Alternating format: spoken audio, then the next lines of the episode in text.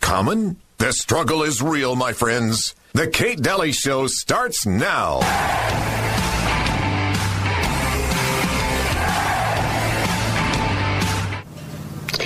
Y'all, I'm a middle aged woman. And up until today, I have managed to not ever have to do a rant video on Facebook, but apparently today is my day.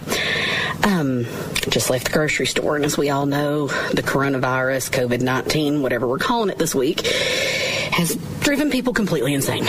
And the woman in line in front of me, just apropos of nothing, just starts shrieking at the poor little guy ringing her up that he has just touched his face and that he therefore must wash his hands shrieking this to the top of her lungs. So I'm assuming she surely to God must be the head of the CDC because she says it was such conviction. And by the way, lady, it's you're not supposed to touch your face. Doesn't really matter so much if he touches his. Um, I digress. The little guy says, I can't wash my hands right now. She says, I'll wait. Great. Well, I'll wait, I guess, lady. He says, I have hand sanitizer. So he takes like a quarter of a little squirt, does his little thing on his hands for about a quarter of a second, which basically would have just served to incite a riot and maybe kill off two small, weak germs. To which the head of the CDC in her kitten covered lab coat nods and fervently agrees that he's, you know, saved the universe with that. He kind of refrains from rolling his eyes, which I think makes him a saint. And then she goes on to whip out her credit card and use the debit pad that every finger licking, booger picking, double digit IQ idiot has touched all day long after going to the bathroom and not washing their hands. And then she just walks on out with her groceries completely oblivious to the fact that everyone who handled those groceries prior to her getting them has left their little touch and trace of germs all over them.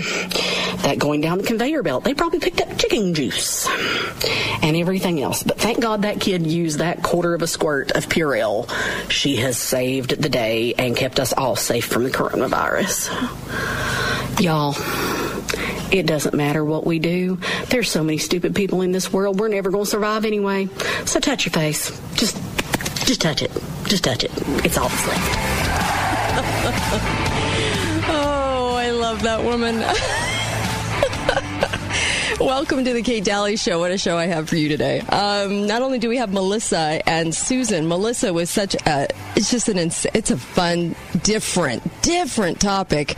It's not COVID and it's not the election. Woohoo! Um, and I love it. Um, and then Susan will be talking about behind the scenes what's actually going on with the election, where we're really at, like we do every single day, do an update on how uh, things are progressing and the lawsuits that are progressing. And so I welcome you to the show. I also want to tell you that um, Dr. Dumb has weighed in for the state of Utah, and she said it's a Christmas miracle that uh, Christmas miracle that the Thanksgiving numbers didn't shoot up, and she credits all those mask wearers she did not publicly acknowledge that everybody ignored her. So I just wanted you guys to know um, that Dr. Dumb has weighed in, and she is actually super excited uh, that the numbers didn't go up, and it must be just a solid miracle.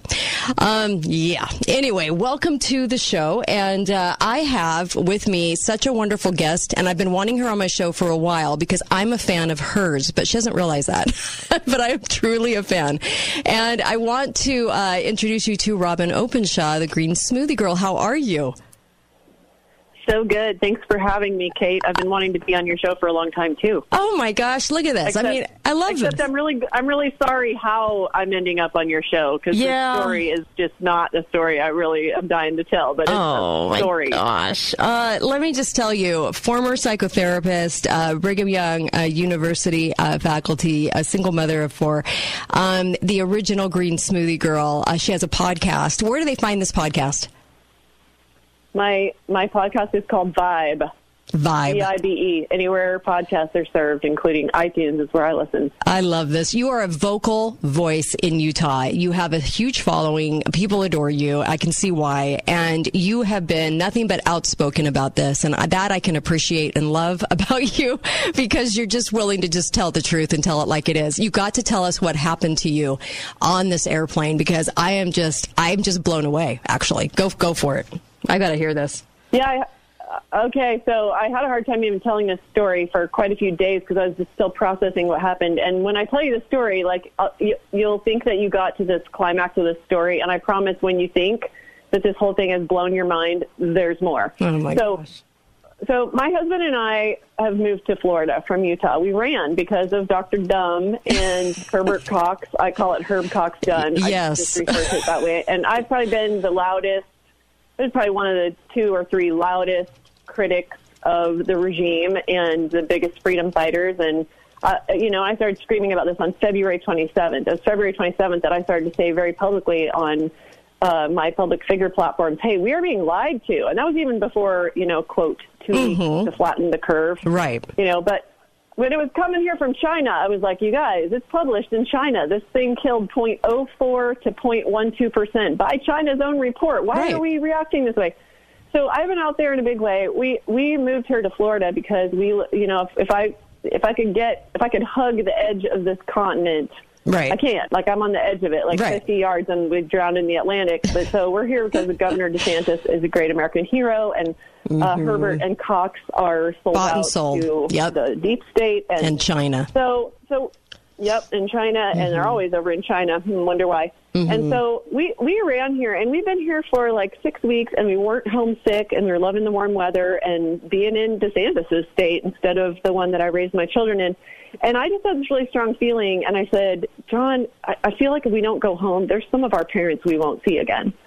And mm-hmm. all, all four of our parents are about 77 years old. Three of the four are in very poor health. And I said, we we don't we didn't really want to go home for Thanksgiving and be in the snow. And Right. but we just I just felt very strongly we need to do this. Mm-hmm. So we booked tickets quite last minute and we got on the plane in Daytona Beach and you know we had just moved here what 6 weeks before that and Sure. we hadn't had a problem without with with saying we have we have a medical exemption and so we had flown here without an incident and we thought we would do the same. So we went through we we um checked in, we went through security, we got on the plane. No one gave us a hard time at all. Just friendly, everything's good. And we're like, "Yay, this must be Florida." And um we're we're we're landing. We're come, almost landing in Atlanta for our connection when a, a flight attendant came up to us and said, uh, "Is there a reason, ma'am, you're not wearing a, a mask?" And I said, "Yeah, I have a medical exemption."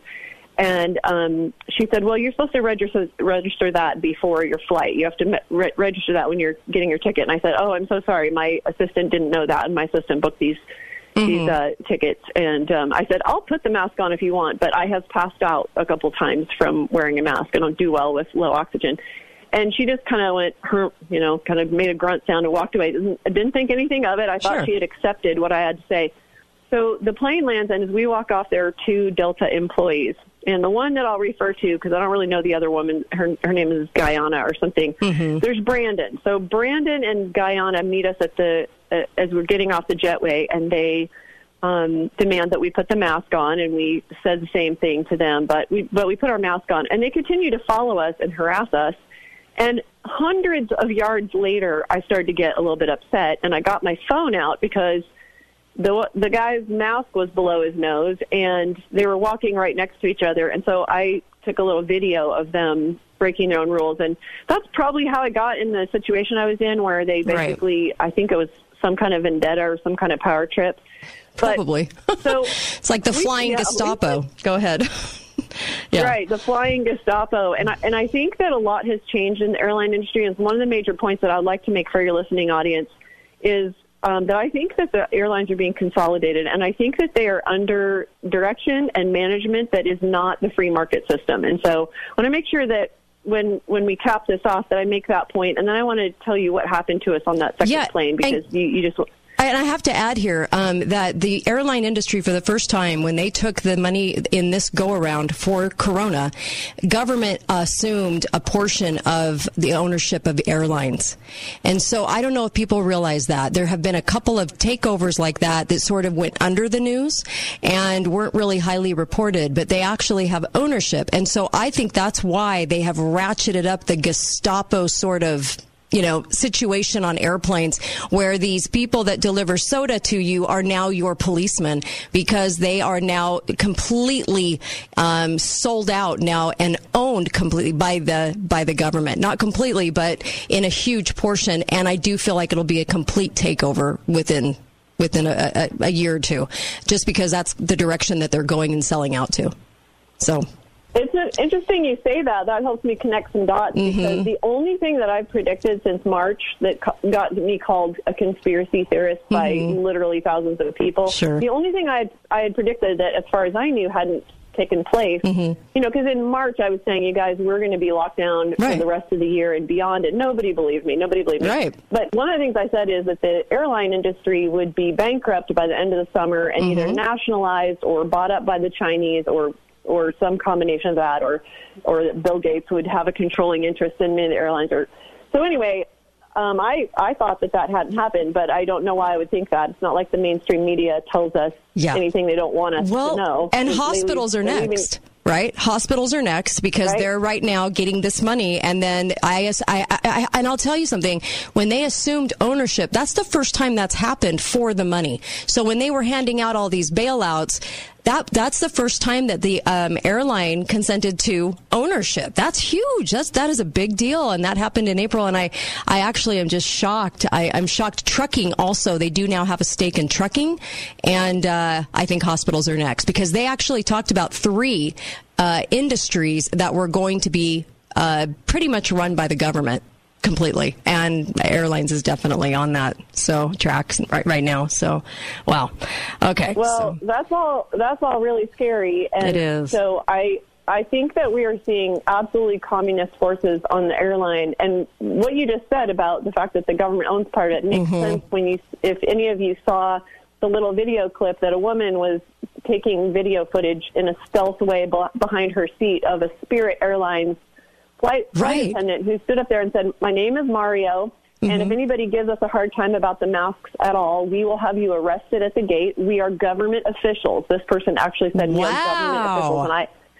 Yeah, Oh, my and, and you see it, and it went it, it went really viral, and it, it was the same week that this thing happened to us on Delta Airlines, but this was on Spirit Airlines, and this, and and you're watching it, and you're like, wait, when when were flight attendants made government Yeah. officials?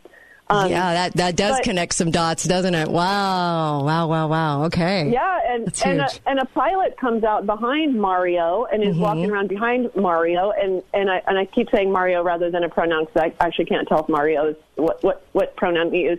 And so there's a pilot hearing this, and I'm like, Mario wouldn't be saying this if he or she didn't like actually wasn't actually given um, instruction that they are now government officials.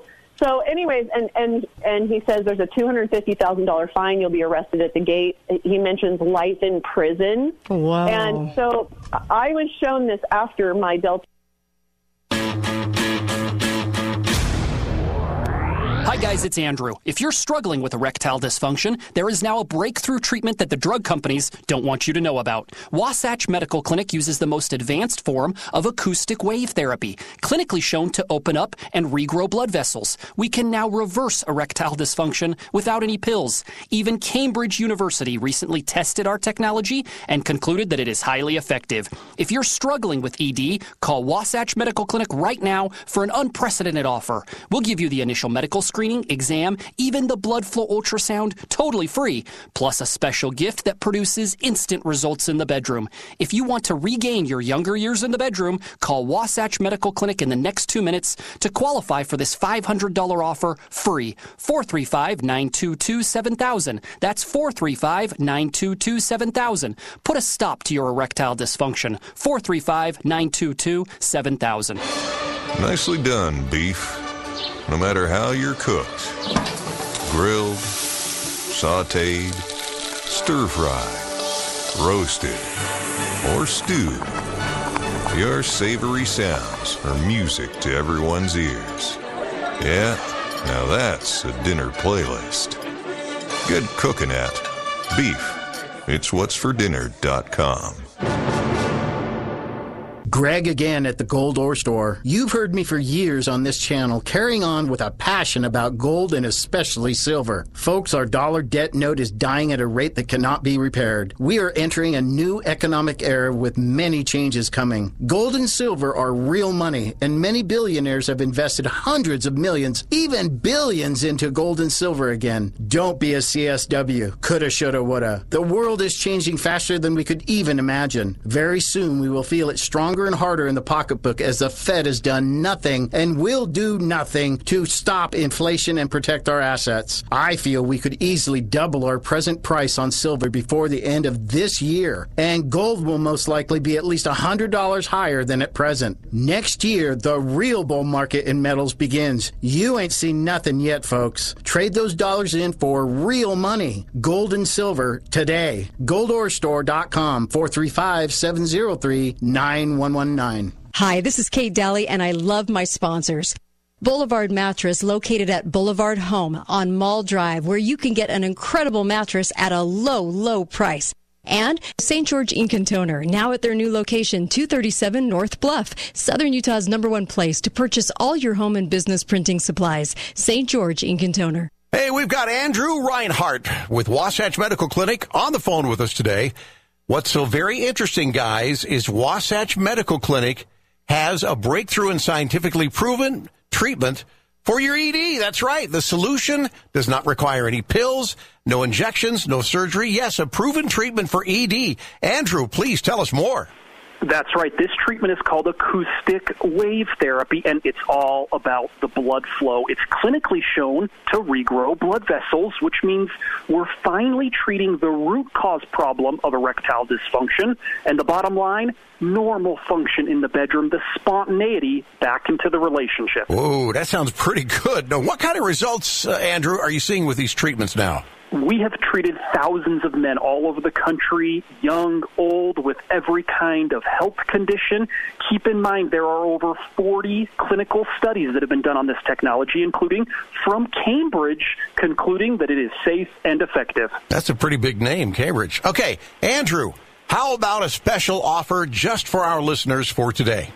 Yes, if you are struggling with erectile dysfunction and you want to get that intimacy back, call us now. We're going to give away a lot for free the assessment, the exam, even the blood flow ultrasound, no charge. We'll also throw in a little special gift that produces instant results in the bedroom. I don't think I've ever seen that fail. It's a $500 value free to those that call now. Okay, I'm really sure that Andrew said free for those who call now. So you heard it, guys. Free. Pick up that phone, call right now for that free exam. That uh, phone number is 435 922 7000. Write it down 435 922 7000. That's 435 922 7000.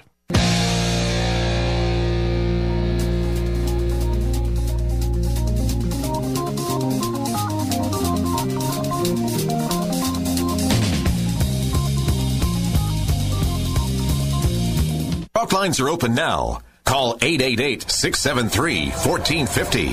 This is The Kate Dalley Show.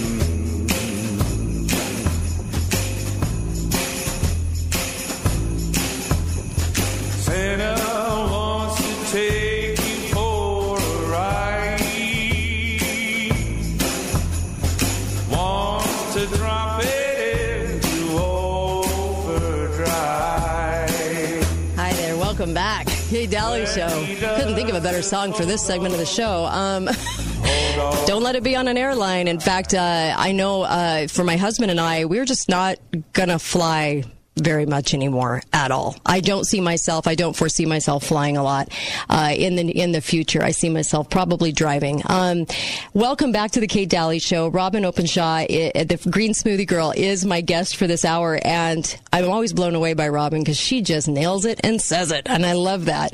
Um, and you can go to Vibe.com to get her podcast. I also want to mention two things. Number one, make sure you are going to Intermountain Audiology and taking advantage of saying my name to them, and you get two free months of treatment. They're not doing this with anyone else. Two free months of treatment. And uh, all you have to do is go to Intermountain Audiology and uh, you can go to intermountainaudiology.com and you can get that special. I'm telling you that they're only going to do this for a very, very short time right now and take advantage of it. And if you're, listen, if, if I say to you that Biden is president elect and you smile, I know you can't hear me because you would be enraged at that because he's not. Uh, but I'm telling you, if you want a hearing test, that that would probably be a good one. Make sure that if you're turning up the dial on this show to hear it, get into Intermountain Audiology. Uh, don't be, pretending that, that, you can hear when you can't. And we need your voice and we need you in that conversation. Um, also, I wanted to mention uh, an event coming up, actually. Um, let me grab this event for you. Uh, this is Saturday, Christmas Lights Concert. Uh, this is December 12th at 6 p.m. on Saturday at 476 South 200 East, number 12 St. George near the temple, right smack in the middle of this city. It is outside. Uh, many homes on the block, decorated stage, live entertainment. Santa's going to be there for the kids. Picture taking, free to the public. Dress warm, um, and uh, I encourage you to go this Saturday, right smack dab in the middle of town. You just cannot miss it. Uh, six six p.m. Robin, okay, what happens on your next flight? I cannot wait to hear this. Oh my gosh! So you took a connecting okay, flight. So- oh dear. Yeah. So so these two employees who had met us off the first flight and kept following us, I kept saying to them, "Hey, we're wearing the mask. Like we immediately put the masks on when you asked us to. Why are you still following us?" And they profiled us, stalked us across multiple concourses. We were literally What? it was like some kind of spy movie. We were ducking into bathrooms. You're We- kidding. we ditched them finally and we we sat down in a little restaurant and we had something to eat and we were like strategizing like and we were like oh my gosh wh- what are we going to do if they're at the next gate? So so John went down and scoped it out and he came back and he's like babe they they're there. They're standing there. They they're there. And we're like oh my gosh what if we can't get home? Oh so of course we're just going to do what we're told right? So Right. we surprised them by walking up with our masks on. And i think that brandon and his colleague they their faces fell like oh we thought we would just bop them right here. But we walk up in our masks and i i could tell that there had been some tension between brandon and his colleague and then the the regular flight attendants who were going to scan in our tickets and send us on down the jetway and this is like the one bright spot of this story if i feel like absolutely no one stood up for us in this situation. Mm-hmm. I feel like that that flight attendant she grabbed my she grabbed my phone, she scanned me in, and she practically pushed me down the jetway. She was like, and Nice. she, she said very loudly, "Thank you for your platinum medallion status, Mrs. Openshaw." Well, John was a little slower on the draw, and Mhm. he's getting out his uh, he's getting out his phone to pull up his um, his boarding pass. And meantime, Brandon has had a, had a minute to collect his thoughts, and he said, "You know, I don't like your mask." He points to John Mask. He said, "I don't, I don't like your mask. It's too, um, it's too like see through." What? And so he hands him one of those those blue like um, Teflon coated Yeah. ones, and he makes him put on this this uh, disposable mask. And he and I are just looking at each other like, just do whatever they say. And um, and so then we're going to go get on the jetway, and then he says, "Hold on." He goes, "I don't like your mask either. Your mask looks too breathable." K- keep in mind that on the first flight, I had told the flight attendant I pass out when I wear a mask. Like I'll wear it if you want, but that's the risk, right? We're here on this flight, and I might pass out. So now they now they give me a mask where there's no possibility I can breathe in it. And if you've seen my face, I have a long, thin face, right? So I put on this, this disposable mask. I've um I, I've never worn one, so I don't really know how to how you make it fit. So I just put it on. We head down the jetway. We we go to the back of the plane where our seats are, and as I'm going to put my um my bag up in the in the overhead compartment, my mask slips a little bit below my nose. Next thing I know, and a stewardess pounces on pounces on me and says, "Your mask is below your nose." And I said, "Sorry," and I pulled it back up. Well, uh-huh. Brandon was hiding around a corner. He's hiding around a corner, and so we're now sitting down in our seats, and he comes around the corner and he says, uh, "I hear we've had an incident. I'd like to see both of you off the airplane, please." What? And that's when, yeah, so that's when I realized I'm in, we're in trouble. Like we're not going to get home for Christmas. And so I stood up. I'm, I'm, ha- I'm like half sitting down. I stood up and I sort of faced the whole back of the plane. So there's probably 50 people. They're either sitting down or they're putting their stuff in the overhead bins and rustling around. And I very loudly said, please, please, you've been stalking us for 90 minutes. You have followed us all over multiple concourses. We have been wearing the mask. We have done everything you've asked. We have we have threatened no one, and we, we have elderly parents at home. And with all the borders closing, we don't know if we're going to ever see them again. This is our chance to see our family. My children are waiting for us at home. Please don't do that. So there's a good 50 people who heard me say that. Wow. And he, after I said that, he turned around and he said to all the passengers on the flight, you're all going to have to deplane now because of them. We have to disinfect from them. Uh, what? You're, right? You're not kid. Oh my gosh! They oh, deplane Oh, no, the no, no, whole that's- plane. That's not the end of this. Yeah. The, so he said we're gonna we're gonna deplane the whole plane, and so John and I are just in shock. Like we didn't see that coming at all. We never, never in a million years could have dreamed that up. You know, truth is stranger than fiction, right? So right. He's go he's he's like whispering to me like let's just get off the plane and we don't want to punish these people and I said no we don't but like like babe we're not going to get home and our stuff is under the plane and they won't let us get back to Florida either like I was starting to put two and two together and uh meantime what do you think what would you guess Kate what would you Mhm. guess happened with the 50 people at the back of the plane who heard every word I just said I don't even know because this is so insane anyway. I, I have no idea.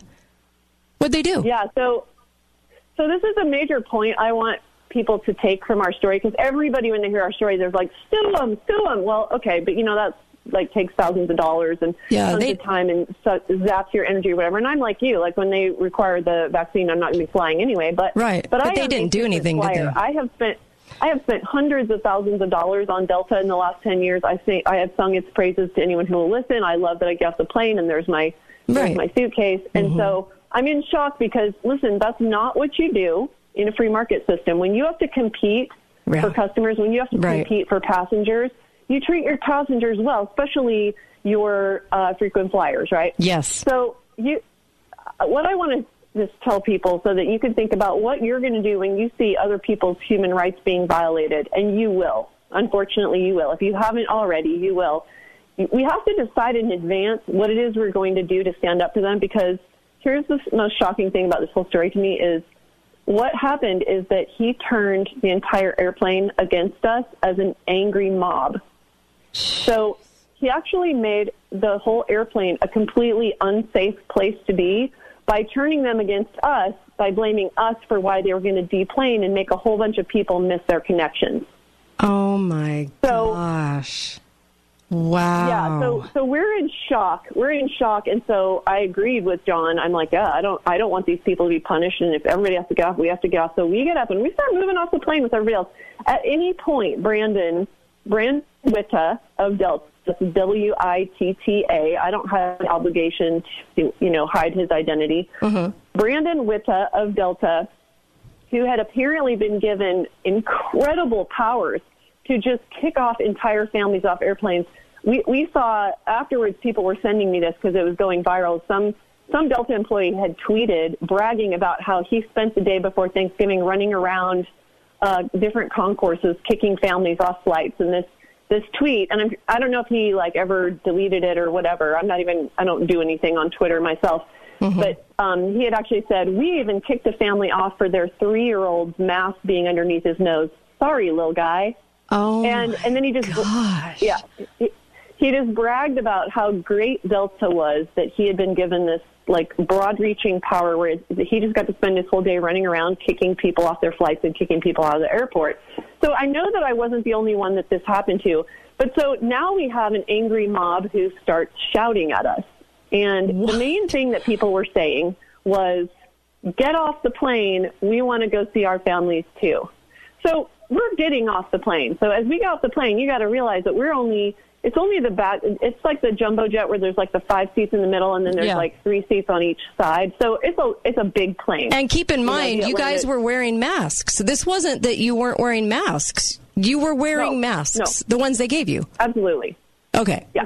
And my and my mask slipped below my nose, and the For a flight second. attendant who had obviously been assigned to watch me like a hawk caught me. I pulled it right up, said I'm sorry. So that was our infraction. That was the infraction that caused a whole bunch of people to be forcibly missing their connection, and then they probably sprayed, you know, tons of Lysol in the plane after we got off. So he turned around. He turned the entire flight against us, except he still has the t- first two thirds of the flight that he has to go deplane, and they don't know why. So we all are filing off of the plane, and here's the next astonishing thing. He had gone up in front and he had informed the first two thirds of the plane what we looked like. Because as we got off the plane, there's no other explanation for why, as we got off the plane, a crowd erupted in screaming and swearing and just verbal abuse of us. Oh. So. Oh, yeah. and and it's not even that's I'm not even done. It's not oh. even the end of the story. Oh my so gosh. we're just Okay. we're just zombies at this point. We're just like, holy cow, what is happening here? So we just walk past them, just hoping we end up, you know, um, just getting through it okay, and just not having people start throwing punches. I mean, we've seen that crazy things have happened on airplanes in recent months. Yeah. For incidents like this, I, I told my husband later um, that this guy Brandon Witta, if he had been given a stick and permission to use it, we would have been in the hospital with broken bones. I'm convinced of it. Because yeah, we walk yeah. past the angry mob. We're walking as fast as we can because of these people screaming at us, and they've been encouraged to. They've clearly been encouraged to because there's no reason why they would even know what happened in the back of the plane. So we walk past them, and there's Brandon. He's posted himself past the angry mob, which he created, at the apparently with the permission of his employer. So we go we go past the the mob, and we stand we stand there to listen to Brandon, you know, berate us. And he said, um, I said, please, please just let us fly back to Daytona Beach so we can get home. Like we're in a state we don't live in and we need to get one of those two places. And he goes, oh no. He said, you will not be flying home and you will not be flying to your destination. In fact, don't even think about trying to get a flight on another airline because we're all connected now and I've put out an alert to make sure that that won't happen. Wow. Okay. We're going to come right, we actually have to break right now. Um you should Yep, see my face right now. I we're all connected and we are absolutely barring you from flying home. Okay, everyone's worst nightmare. Okay, I'm not worse, but holy cow, it's up there. Be right back on the Kate Dalley show. I can't even imagine. I'll be back with uh, Robyn Openshaw in a moment.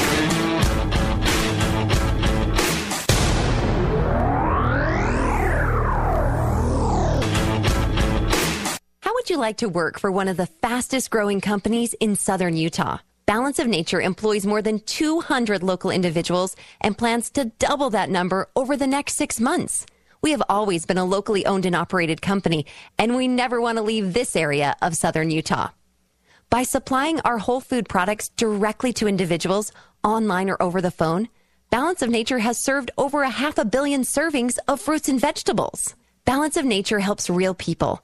Be a part of something that's making a difference. Be a part of Balance of Nature. The culture here is so amazing. Everyone is so happy and helpful. I enjoy my job at Balance of Nature because I'm able to help people improve their lives. I have only been here for six months and I can see a path for me to move up in the company. For more information or to apply, please visit our website at balanceofnature.com. This is Kate Dalley, and my show is brought to you by the Piano Gallery, located on the Bloomington exit, right by Bloomington Walmart. You can get a gorgeous piano for a great deal. Talk to John or Jamie. A piano makes a beautiful house a home. Best mattress, the best place to buy Tempur-Pedic. Save up to $1,500 on Serta, Beauty Rest, and Sherwood. Free delivery and setup with the best mattress, 120-day satisfaction guarantee. Why shop anywhere else? At Intermountain Healthcare, we understand that COVID hasn't stopped babies from being born, emergencies from happening, or the need for doctor visits. We all still have health needs. So at Intermountain, we continue to have measures in place to safely care for you now and in the future. So please don't put off the care you need, especially for stroke like symptoms, chest pain, difficulty breathing, or other urgent care. We continue to be here for you. Visit intermountainhealthcare.org to learn how to get the care you need. Hi, this is Josh from Lionsgate Recovery, and today we want to share a few of our Google reviews that have given us a 4.8 out of 5 over the years. Bree says, I've been to other treatment centers and Lionsgate Recovery has succeeded where others did not. Blake states, Lionsgate Recovery is great. They deeply care about their clients. And Jason writes, My son attended Lionsgate Recovery and they saved his life. I've not seen or heard one bad thing. These are just a few of the 85 total good reviews. Come check them out on Google and see for yourself. The Mercedes Benz winter event is going on now at Mercedes Benz of St. George. They're currently making the deals you have been waiting all year for. With a limited number of 2020s left, now is the time to come in and test drive the Mercedes Benz of your dreams. In addition to their once a year deals, they also have special financing. But hurry, these great offers will be gone in a flurry. So head into Mercedes Benz of St. George because this opportunity is limited time but unlimited joy. See dealer for details. We've got Andrew Reinhardt from Wasatch Medical Clinic on the phone with us today. Wasatch Medical, if you haven't heard, they've got a breakthrough in scientifically proven treatment for ED. Guys, listen up. This solution does not require any pills, no injections, no surgery. Andrew, what can you tell us about this treatment? That's right. We finally have a breakthrough for erectile dysfunction to get the intimacy back into the relationship. It's called acoustic wave therapy. Now, it's clinically shown to open up and regrow blood vessels in this part of the body, which means we can restore normal and natural function. The key word of the day spontaneity back into the bedroom. Whoa, that sounds pretty good. Now, you're using something called acoustic wave therapy, is that right? It's acoustic wave therapy. Kind of looks like an ultrasound machine. It's placed on the skin, non invasive, doesn't hurt, and a treatment only takes about 10 minutes. And the treatments are working. They are working. We have treated thousands of men all over the country. Keep in mind, Cambridge even studied this technology and concluded it is safe and highly effective. That's impressive. All right, Andrew, how about a special offer for our listeners just for today? Yes, if you or your man are struggling with erectile dysfunction, let's put a stop to it. We're going to give away a lot for free today. Call us right now. If you do the assessment, the exam, even the blood flow ultrasound, it will be free. We'll also throw in a little special gift. You'll love this. It produces instant results in the bedroom. Now, this is a $500 value. It's totally free to those that call now. All right, you heard it, guys. Pick up that phone. Call right now for that free exam at 435 922 7000. 435 922 7000. One more time 435 922 7000.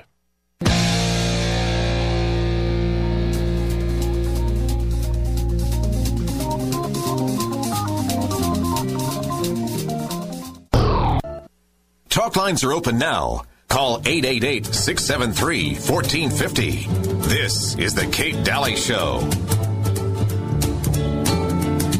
God rest you, merry gentlemen. Let nothing you dismay. Remember, Christ our Savior was born upon this day to save us all from Satan's power when we were gone astray. What tidings of comfort and joy. Welcome back. You're listening to the Kate Dalley Show. Make sure you get the podcast, katedalleyradio.com uh, for the podcast. Um, we're at about 2 million listens now with all the different venues, and it's kind of cool. I'm, I'm really happy about that. Share and share and share. Um, please, we need to educate America on what's really going on here. And uh, also get over to Tropical Pool and Spa. Absolutely love my Bullfrog hot tub. And um, I'm telling you what, uh, I don't know anything that can take the stress away like that can for me right now. And I'm just thinking it probably can do the same for you. And right now they have specials with financing. Take advantage of it. These guys are the best in the business. Uh, surprise your spouse with a, uh swim spa or a hot tub. And I'm telling you, they will love you. Tropical Fiberglass Pool and Spa. Those guys are fantastic. Highly, highly recommend them over everybody. They are that good. Um, and they know their business. They really do. They understand and they'll, they'll help you to get the right one for you. Um, I have Robyn Openshaw, green smoothie girl with me. I've been wanting her on my show for a long time and you can see why. She's very outspoken and I love this about her because she just talks truth. And she's talking about I just still can't believe it. It's I'm still in shock, uh, Robyn, over the events that took place with the airline being the literal Gestapo. I, I, I'm I'm I'm just I can't believe it. So you're on this connecting flight, you get booted off the flight. Not only that, you're even masked up. You get booted off the flight, and they deplane, and you've got this angry mob around you. It's just insanity. Yeah. So then what happens because you land in a different state and now you're told that the airlines have basically merged all into one and you're going to be put on a no fly list and you can't get a flight. Yeah, and I don't, I don't know that he exactly said the airlines have been merged into Right. one, but I do want to point that out. That's my that point, yeah. Don't bother getting, trying to get a flight on another Right. airline because we're connected, and I've put out an alert on you. But we do, we do see as, as you know, I didn't I'm in Facebook jail. I'm in my second 30 days of Facebook jail, as most political conservatives. Yeah, I, I, I can't comment right now on any page. I mean, I can't comment on a public page for until the 19th or something. I mean, it's just the stupidest thing. Go ahead. Sorry. Sorry. Go ahead. Yeah. So Yeah. It's so so I hadn't said anything on Mhm. Facebook. I still haven't because I can't. I'm in I'm in jail, but um but as I just told family and friends and word started to spread, people were sending me the Spirit Airlines video that was going viral because it was just so such a head scratcher to look at this flight attendant instead of saying the thing will drop out of the ceiling so that you could put oxygen on yourself. None of that. Instead, it was we are government officials and we will put you. Literally says we can put you in prison for life. And it very much reminds me of you know because I I used to teach um, civics and uh, American history and economics at BYU. It's an all-in-one class. I'm sure you're familiar Mhm. with it called American Heritage. And I used to teach these things just semester after semester. And so I know a lot about the history of communism and how it starts as socialism and the people get acclimated to the government dictating all the terms of commerce. And that's what socialism is. And people think, oh, we're heading, I'm constantly hearing people saying, oh, we're, we're heading into socialism. And I'm like, do you know what socialism is? Because we are in full blown socialism and we are rapidly heading into communism. And what I want to point out is that um, the what happened to us on that airplane would never happen in a free market economy where Delta has to treat its frequent flyers like gold because they could just go to another airline. Right. And there were there were you know like I was probably spending thirty forty thousand dollars a year on airfare, um, sometimes more and they don't care anymore. That's one thing that's super clear is that they don't care anymore, and you have to ask yourself why. And so, as people were sending me all these different other bits of media, I'm a dot connector like you are. In fact, you've helped me connect some dots that I was missing. If if there's actually you as well. public information out there, Yeah, you as well for Yeah. me. Thank you. Jeez. Yeah, so you know, I'm just trying to figure out what's going on here, and and so uh, one of the things that I think we have to um, take a look at, especially in Utah, and I know not all your listeners are Utahns, but you and I are from Utah, and um, I think that the culture of in Utah, we've never had to stand up to our government before. We we have been used to our government representing us and representing us in a way that we think is is fair and and represents our interests. And all of a sudden, it turned. It took a hard left and has never relented with Dr. Right. Dumb. Right. And um, and of course her uh, her cohorts, uh, governors Herbert and Cox. Yes. And so I, I just want to point out that we're going to have lots of opportunities, like I said, where we see the rights of others being abused. And I don't know the quote, but there was some quote that came out of Nazi Germany that was, um, and it's very famous. I can't remember who said it, but it's basically they came for the Jews and I didn't stand for them because I wasn't Jewish, and then they came for the blacks and I didn't Mhm. stand with them because you know I wasn't black, and they came Right. for these people and they came for those people, and then everybody was gone and they came for me and there was no one to stand with me, and and I think that what happened on the back of that plane, I'm sure people on the back of the plane were just as shocked as we were. And we know that some of those people were horrified by what was happening to us because they said so to us in a quiet voice. Yeah. Um, a guy a guy came up to me and said, "I'll give you 200 bucks if you get off the plane." I said, "I don't know if you can tell, but we're actually walking off the plane, and this isn't about money, and I don't need your 200 dollars. Thank you anyway." And then another guy was saying to us, "Hey, I'm totally with you, but this isn't a place to take a stand." And and we said, "We're not taking a stand. We're literally wearing a mask. We knew we were going to have to wear the mask to get home to see our family. We knew what the situation was Right. here." um, we're not taking a stand. That's not what happened here.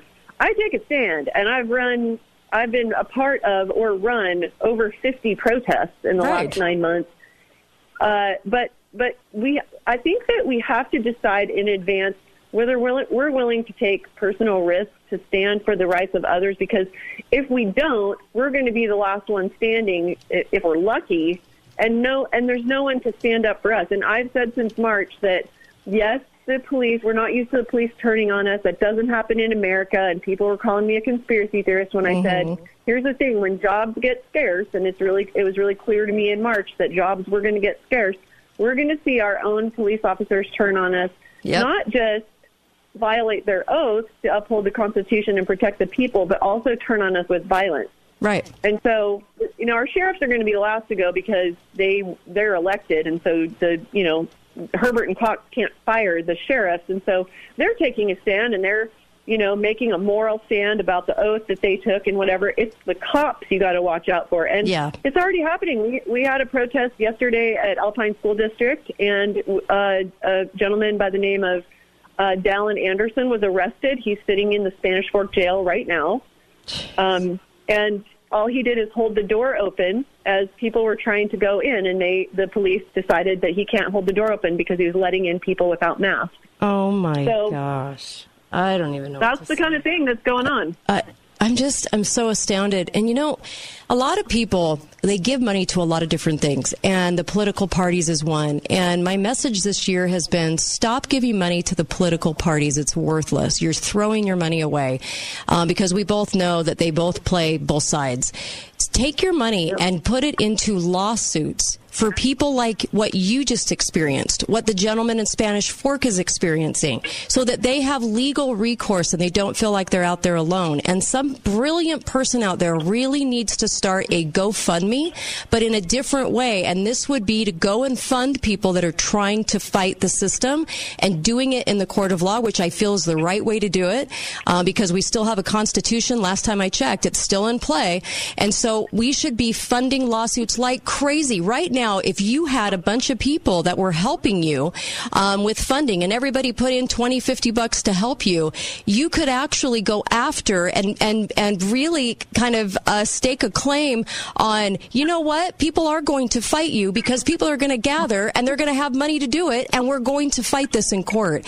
Um, I don't know of any other recourse right now, but I think somebody should do this, please. You know?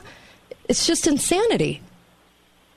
Yeah, I've been I've been a part of uh, organizing a class action lawsuit of small business owners in Utah against uh, against the government who has illegally and unconstitutionally um, is you know in states like Michigan and California they're getting a bullet to the brain right Mhm. or or Illinois where they're just shutting them down Right. in Herbert and Cox know that they have to function a little bit differently in Utah, and most Utahns are asleep to the fact that our small businesses, our small and mid-sized businesses, our privately owned businesses, will not survive the winter when they are in. For, they're ordered to stay in 40% of capacity. That's that may not be a bullet to the brain, but it's it's, it's death all the same by poisoning. It's just a slower death. And if and if you don't believe me, go talk to some small business owners. I mean, I've been a small business owner for my, almost my entire adult life. I've owned a business since I Mhm. was 19, and I'm Me too, 53 yeah. now. And yeah, I so, love it. You know, the, the small business owners know this. They know that their days are numbered, and so I've been organizing Utah small businesses on. So my website is takeactionforfreedom.com, and there's a coalition that we're working on there. So takeactionforfreedom.com slash coalition. Um, we're getting the business owners to go put their name and information in there so that we can stand behind them because That's we're we going to to stand up to them. I feel, you know, the personal risks that I'm taking, I feel are well spent. And, Um, Mhm. the risks I'm taking with my own safety and my own, you know, somebody asks Yeah. me that every single day. Right. They say, "Are you worried about your safety?" And I'm like, you know what? There's 20 things I'm more worried about than my safety.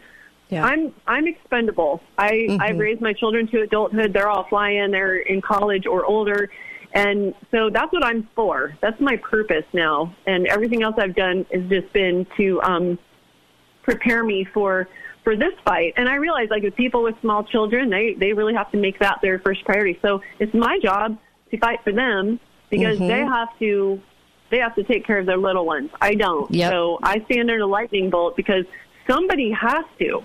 Yeah.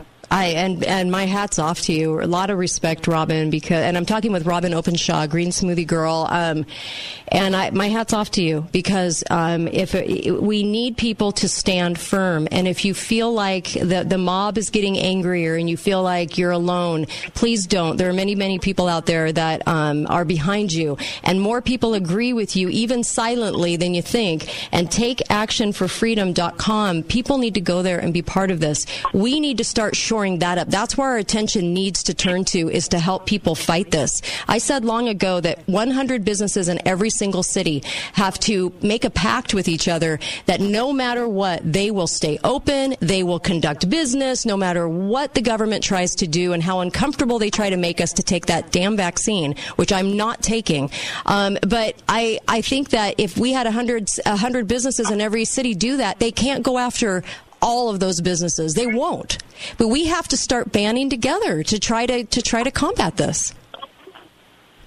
We do, and we're behind the power curve. I mean, this this was clearly engineered a long time ago. And if you don't believe me, you can just go to the World Economic Forum website, and you will see 200 different nodes, and each of those 200 nodes has 200 links, and COVID's at the center of all of it.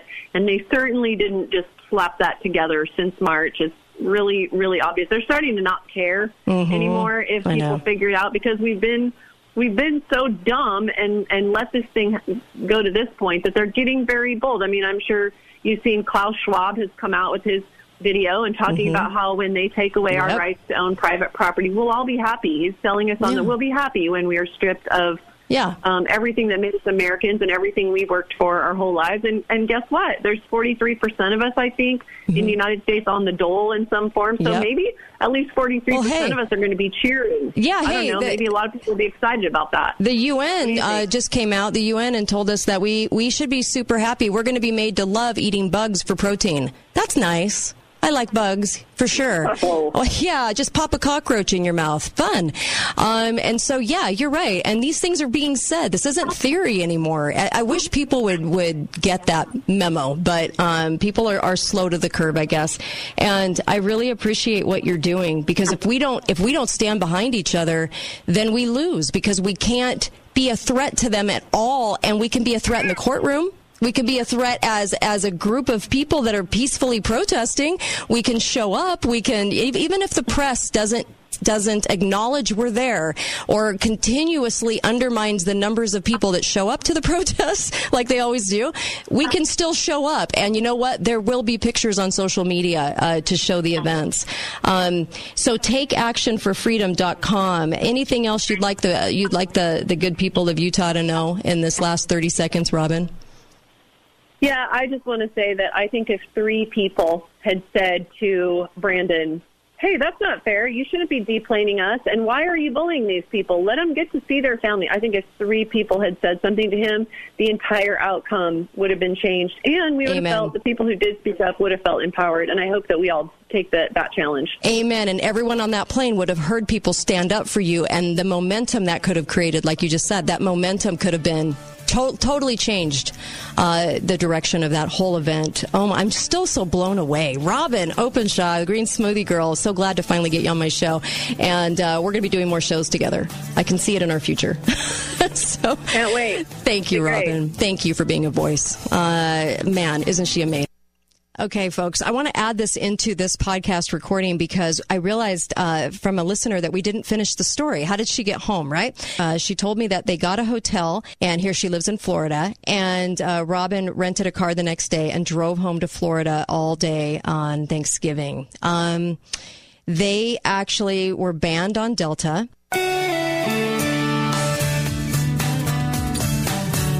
Hi, guys, it's Andrew. If you're struggling with erectile dysfunction, there. Dalley Show.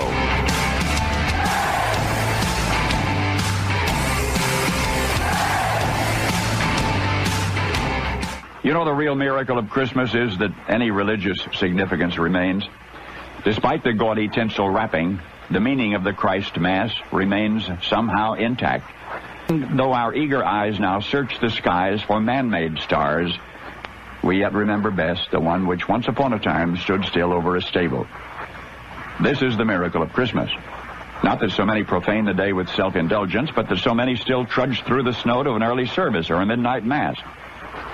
If after generations of effort we still tend to disparage the day, what do you suppose would happen if we instead renewed it?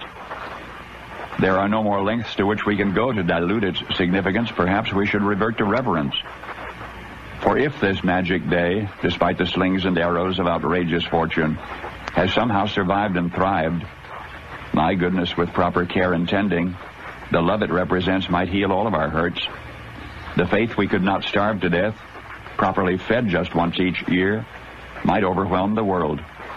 Anyway, we've tried everything else. The revitalization of Christmas will be as tedious as its erosion was gradual, but there's no better time than right now, because it's later than it's ever been. Where do we begin? With prayerful thankfulness, I think. Merry Christmas, we traditionally say. to one another, Merry Christmas, yet that's not the larger meaning of the day. It's His birthday, not ours. Oh, I love that. Amen to that. Amen. Welcome. Kate Dalley Show here. Happy to have you listening. Uh, let's Christmas it up a bit, shall we? Um, uh, let me play some really great recordings for you, and uh, maybe you can share these with your family. Christmas Eve, Christmas Day, um, and and bring I don't know, shed some more light.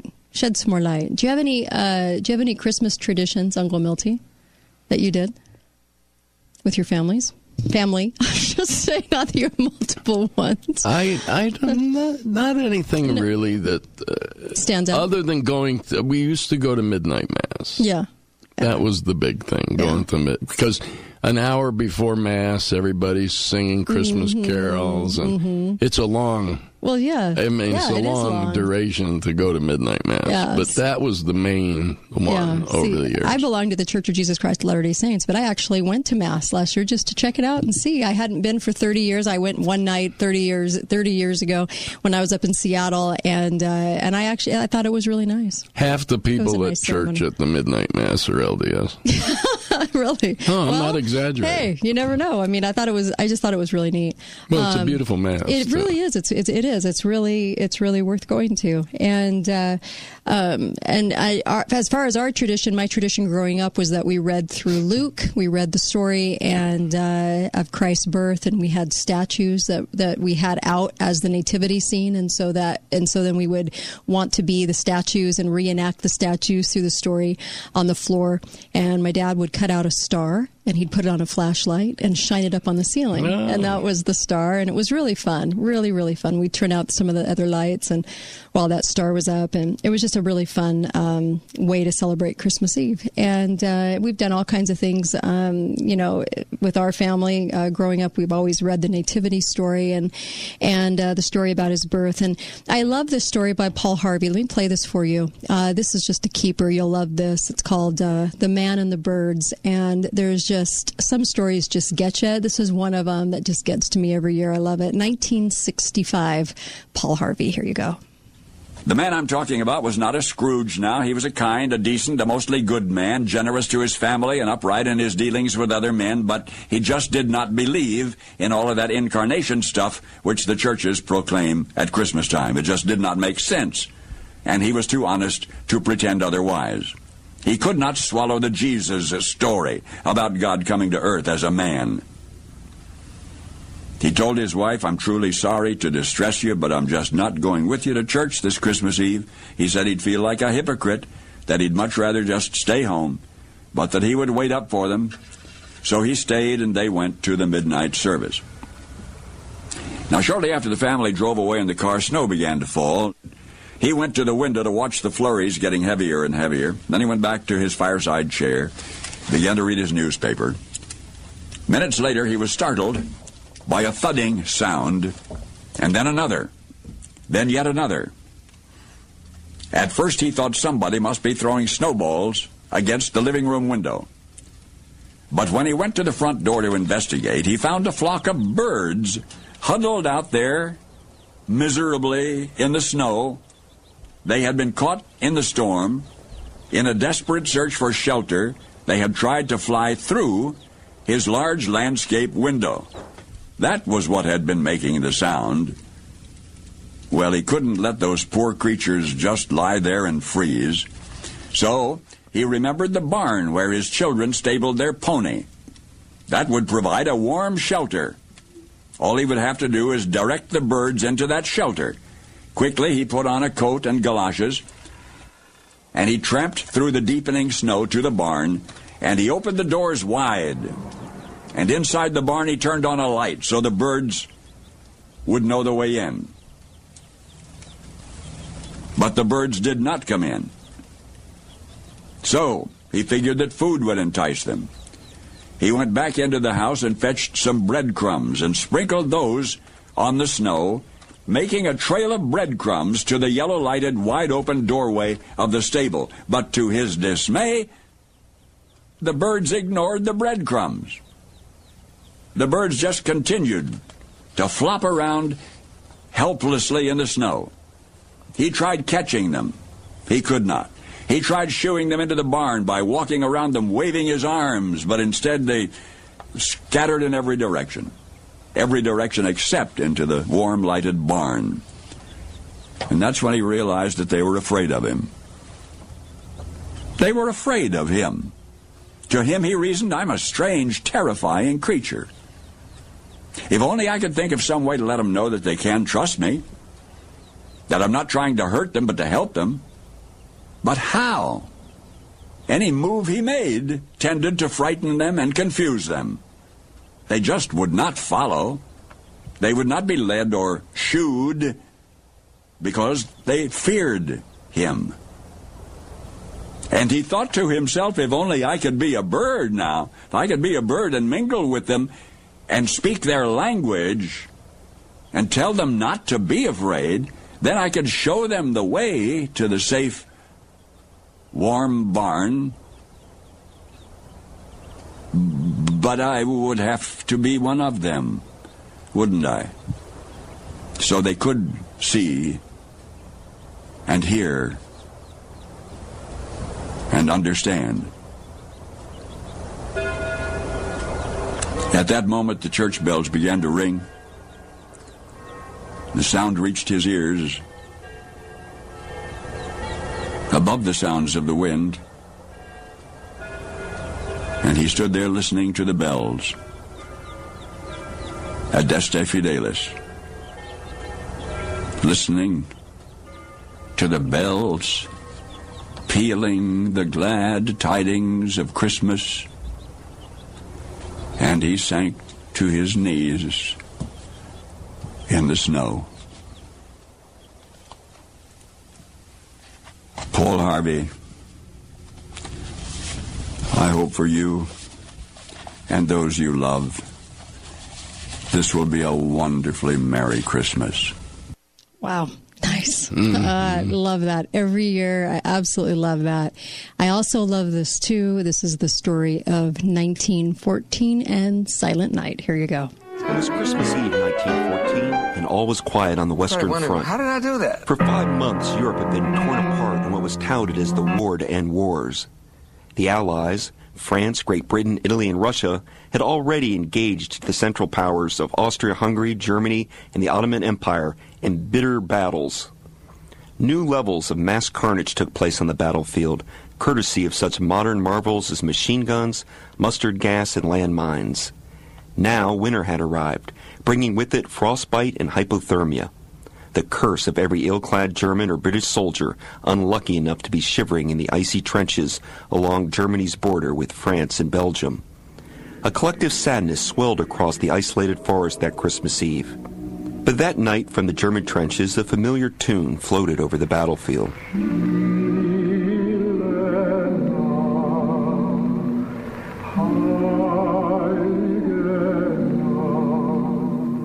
The British soldiers, hunkered down in their foxholes a quarter mile away, answered.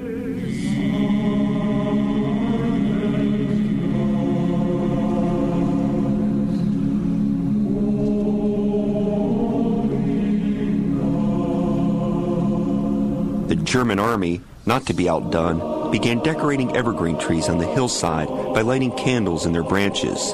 Before long, an informal ceasefire, inspired by soldiers at war, blossomed into a formal truce. Arms were dropped as both German and British soldiers embraced in a neutral zone called No Man's Land. Soon, thousands of these soldiers were swapping insignias, kicking soccer balls, and exchanging holiday cards. One British soldier wrote home to explain his disbelief over what had just transpired. Just you think that while you were eating your turkey, I was out talking and shaking hands with the very men I'd been trying to kill a few hours before. It was astounding. Never before or since has a complete truce been honored in wartime to celebrate Christmas. Although the killing resumed on December 26, the newspapers in London and Berlin headlined stories about the power of peace in wartime. Sir Arthur Conan Doyle, best known for Sherlock Holmes' whodunits, deemed the Christmas truce an amazing spectacle, believing history would honor it as one human episode amid all the atrocities which have stained the memory of war.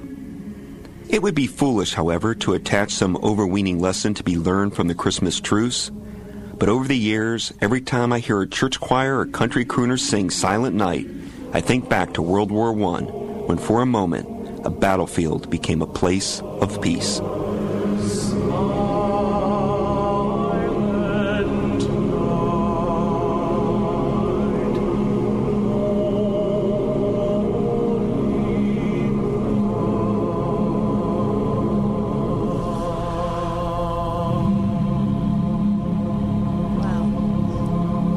I think only Christmas can do that. Yes. Yeah, I'm pretty sure only Christmas can do that. Um, uh, especially during this time. Can you even imagine being on the on the field at that time when that was going on No. and not be touched by that?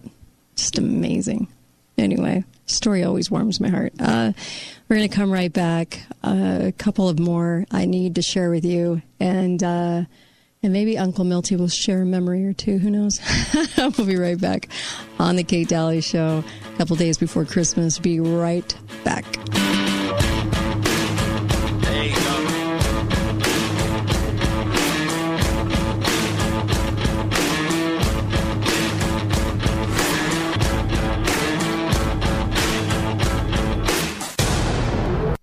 Like to work for one of the fastest growing companies in southern Utah? Balance of Nature employs more than 200 local individuals and plans to double that number over the next six months.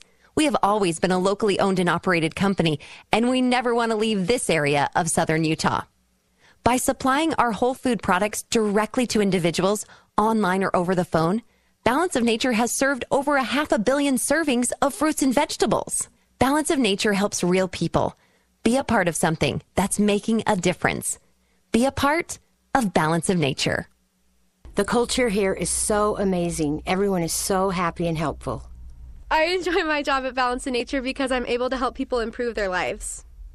I have only been here for six months and I can see a path for me to move up in the company. For more information or to apply, please visit our website at balanceofnature.com. Nicely done, beef. From London broils and French dips to New York strips and Texas briskets. Who knew you were so well traveled? Yeah, you're what's for dinner. And it's always dinner somewhere. Bring everyone back to the table and get cooking at beef. It's what's for dinner.com. Southern Utah's premier eye care center, the Zion Eye Institute, understands your vision is precious and they're dedicated to helping you achieve and keep your best vision possible. 2020 is the year of vision, and the Zion Eye Institute is giving you a chance to win the gift of sight. Just go to zioneye.com or Zion Eye's Facebook page and write a short essay telling us about someone you know that deserves the gift of sight LASIK eye surgery. At the Zion Eye Institute, their highly trained team of doctors and staff are excited to help you see the world in all its splendor. Eye Institute has specialists to cover every area of eye care and eye surgery. They can provide you with all forms of vision correction surgery from multiple highly skilled and experienced fellowship trained surgeons using advanced techniques individually or in combination with each other. The Eye Institute, the largest and most comprehensive eye care center in southern Utah. Schedule your appointment today at zioneye.com. That's zioneye.com. Hey, we've got Andrew Reinhardt with Wasatch Medical Clinic on the phone with us today. What's so very interesting, guys, is Wasatch Medical Clinic has a breakthrough and scientifically proven treatment for your ED. That's right. The solution does not require any pills, no injections, no surgery. Yes, a proven treatment for ED. Andrew, please tell us more. That's right. This treatment is called acoustic wave therapy, and it's all about the blood flow. It's clinically shown to regrow blood vessels, which means we're finally treating the root cause problem of erectile dysfunction. And the bottom line, normal function in the bedroom, the spontaneity back into the relationship. Oh, that sounds pretty good. Now, what kind of results, uh, Andrew, are you seeing with these treatments now? We have treated thousands of men all over the country, young, old, with every kind of health condition. Keep in mind there are over 40 clinical studies that have been done on this technology, including from Cambridge, concluding that it is safe and effective. That's a pretty big name, Cambridge. Okay, Andrew, How about a special offer just for our listeners for today?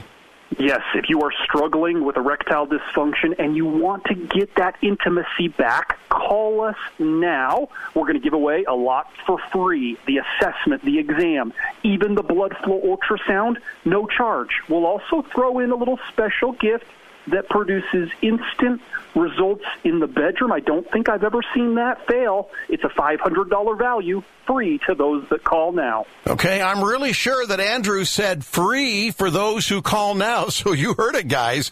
Free. Pick up that phone, call right now for that free exam. That uh, phone number is 435 922 7000. Write it down 435 922 7000. That's 435 922 7000. The new 2020 Lincoln Nautilus at Ken Garff St. George Lincoln offers a standard 2.0 liter turbocharged i4 engine and an available 2.7 liter V6 twin turbocharged engine. With varying horsepower, you can choose the engine that best suits your performance needs, helping you to make your drive uniquely your own. Right now, you get 0% for 60 months, $1,000 bonus cash, and a $1,000 loyalty cash on the new 2020 Lincoln Nautilus. Ken Garff St. George Ford Lincoln. We hear you. On approved credit through Lincoln AFS Financing OAC. See dealer for details. Talk lines are open now. Call 888 673 1450. This is The Kate Dalley Show.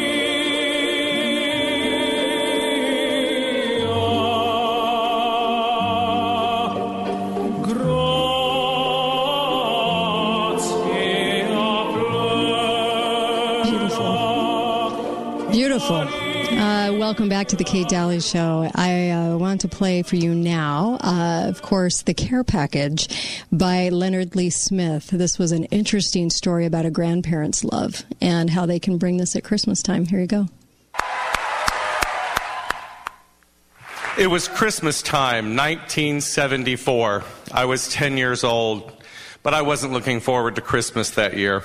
The previous spring, my mother and the man who was to become my stepfather when all the divorces had been finalized and he and my mother could marry, had moved us from rural central Alabama to sunny southern California. My brother and I were leaving behind our father and all our extended family. This would be my first Christmas away from Alabama. My beautiful and elegant mother took to California like a swan to a royal lake. My soon to be stepfather was a California native. My very athletic little brother reveled in a temperate climate that allowed him to be outside 11 months of the year. I, however, was a fat, awkward child with a high pitched voice and a heavy southern accent. I was having extreme difficulty with the transition to a West Coast lifestyle.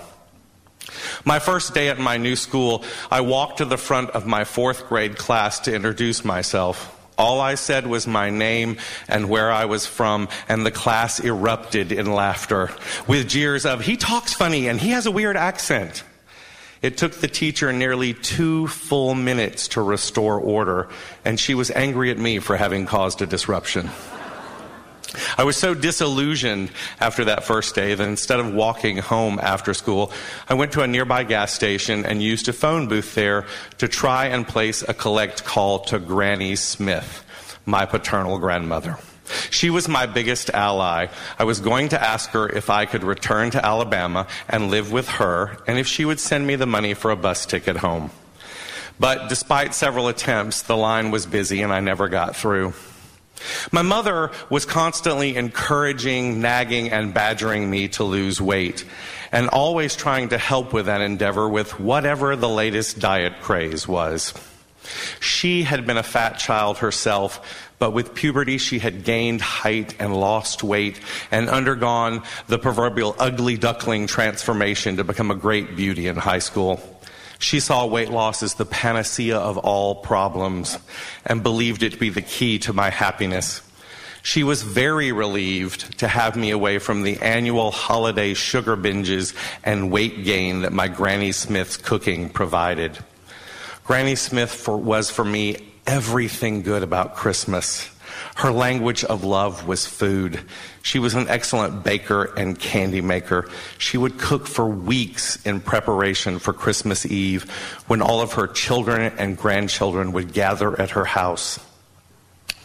Every favorite dish, dessert, and confection had been made to specification. Her table and sideboard groaned under the weight of all of the food. My brother, my cousins, and I would burst through her kitchen door brimming with anticipation. Our arrival announced by the sound of five silver bells suspended from red velvet ribbon hung on a plastic poinsettia bouquet on the door.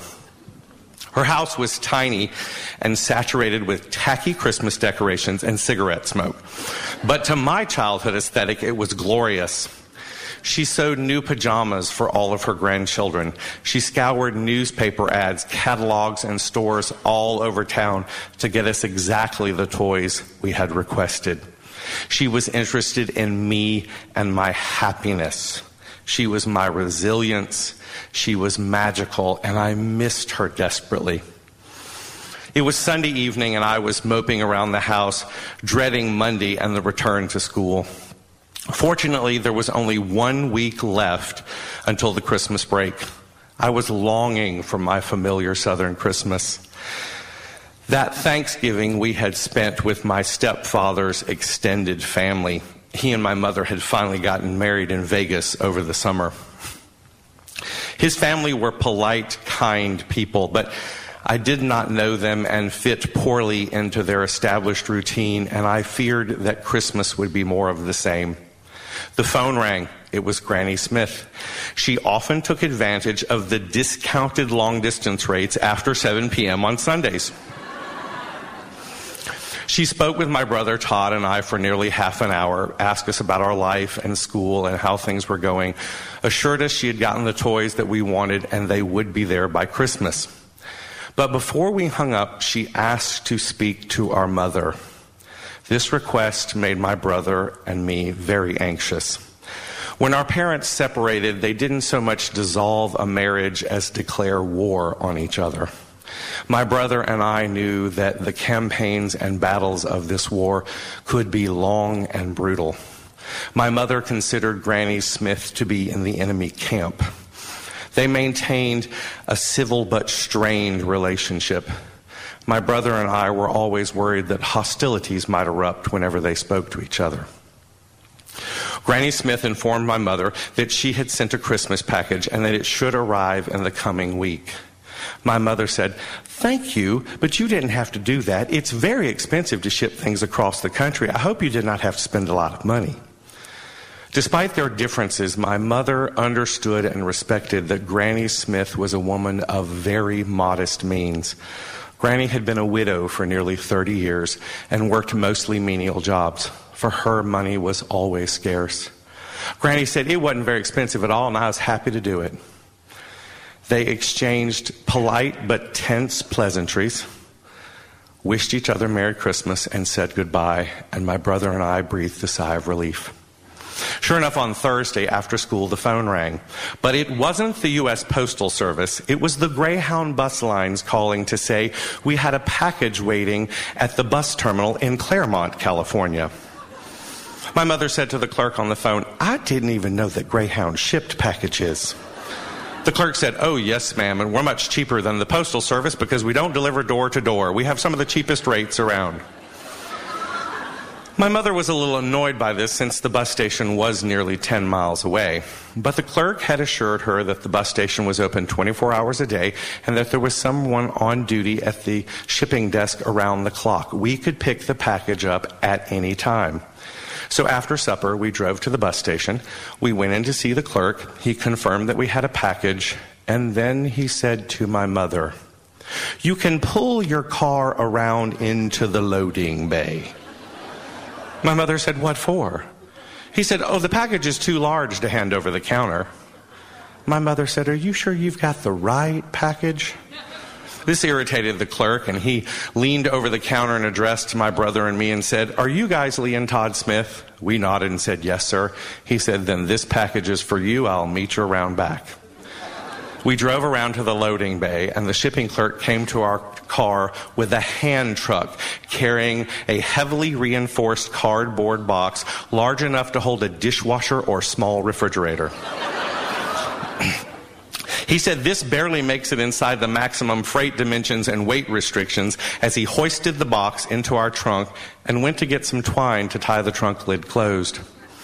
My brother and I were giddy with anticipation on the drive home, wondering what the box contained. Our mother was not in such a good humor. She knew her ex mother in law well and was suspicious of the box. When we got home, we had to go inside and get our stepfather. The box was too heavy for us to get out of the trunk. He grunted and complained as he sat the box down in the living room and said, What the hell did she send? A jeweler safe? My brother and I tore into the box, and the smell of our granny's house wafted into the air. A combination of fried meat, grease, furniture polish, and cigarette smoke. There, beneath wadded newspaper and Excelsior, was our Southern Christmas. There were presents wrapped in colorful paper and bows to go under the tree. Neatly folded in brown paper was a new set of pajamas for both of us. There were also two five count packs of Fruit of the Loom underwear in the appropriate sizes for us both. There was a countless number of decorative tins and repurposed Cool Whip containers. We opened them to find mounds of homemade Christmas treats, divinity, fudge, boiled chocolate cookies, parched peanuts, a massive container of nuts and bolts, which is what Southerners call homemade Chex Party Mix, but to which no prepackaged Chex Party Mix will ever compare a whole fruit cake, a chocolate pound cake. She even included our traditional stocking stuffers of candy bars, chewing gum, citrus fruits, and pecans and walnuts in the shell. The box was as bottomless as Mary Poppins' satchel. As every sugary confection came out of the box, my brother and I shrieked with delight, and our mother moaned in defeat. Mother tried a last ditch effort to hide all the confections and dole them out a few at a time, but each evening when our stepfather arrived home, he would begin to search for them and our mother's scheme would be thwarted. Eventually, she just gave up and left it all out on the kitchen counter. Each Christmas that we spent in California, Greyhound would call and say that our package had arrived. Over the years, many treasures arrived in the box hand crocheted Afghans, an heirloom family quilt, homemade Christmas decorations, a check to help with the purchase of my first car. For me, it was always the best part of Christmas. Even after I moved out of the house, the box continued to arrive. My friends and roommates at college were always astounded and delighted by the contents of the box my grandmother was able to package and ship magic and love. Granny is long gone and missed more each year. Since her death, I have discovered in conversations with my cousins that Granny came to the rescue of all of her grandchildren at one time or another, softening what would have been hard and harmful emotional landings. She did it in such a way that we each thought we were her favorite. Granny had endured a sad and difficult childhood with a mother who suffered from mental illness.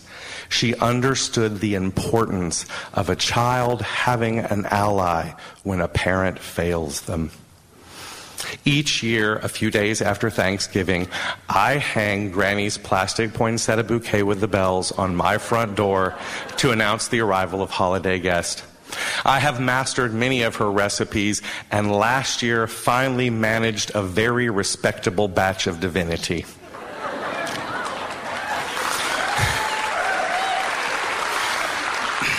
When the Christmas season arrives, I lovingly remember Granny and cherish the magic and resilience she gave me. And during the holiday season, when I see a Greyhound bus on the highway, I think to myself, in the belly of that machine may travel some child's Christmas. Was uh, Leonard Lee Smith, and uh, and maybe some of you can relate to that story in numerous ways. Uh, a couple of the things he talked about resonated with me, and and uh, you know, Christmas is about so many things, but it's also about those traditions and about love and about what um, what you get to feel around that time. It's why it's so popular. Yep. Yeah, it's why it's stayed that way. You relate to any of that in there? Yeah. You know, I had kind of a different childhood. I so know you did. I know you did. Sometimes yes. Uh, yeah. Okay. Right, right when we come back, uh, we'll be back in just a few minutes. Hope you're all having a, a great start to a Christmas week. Be right back. We're live today, and uh, we'll take your calls too when we come on back.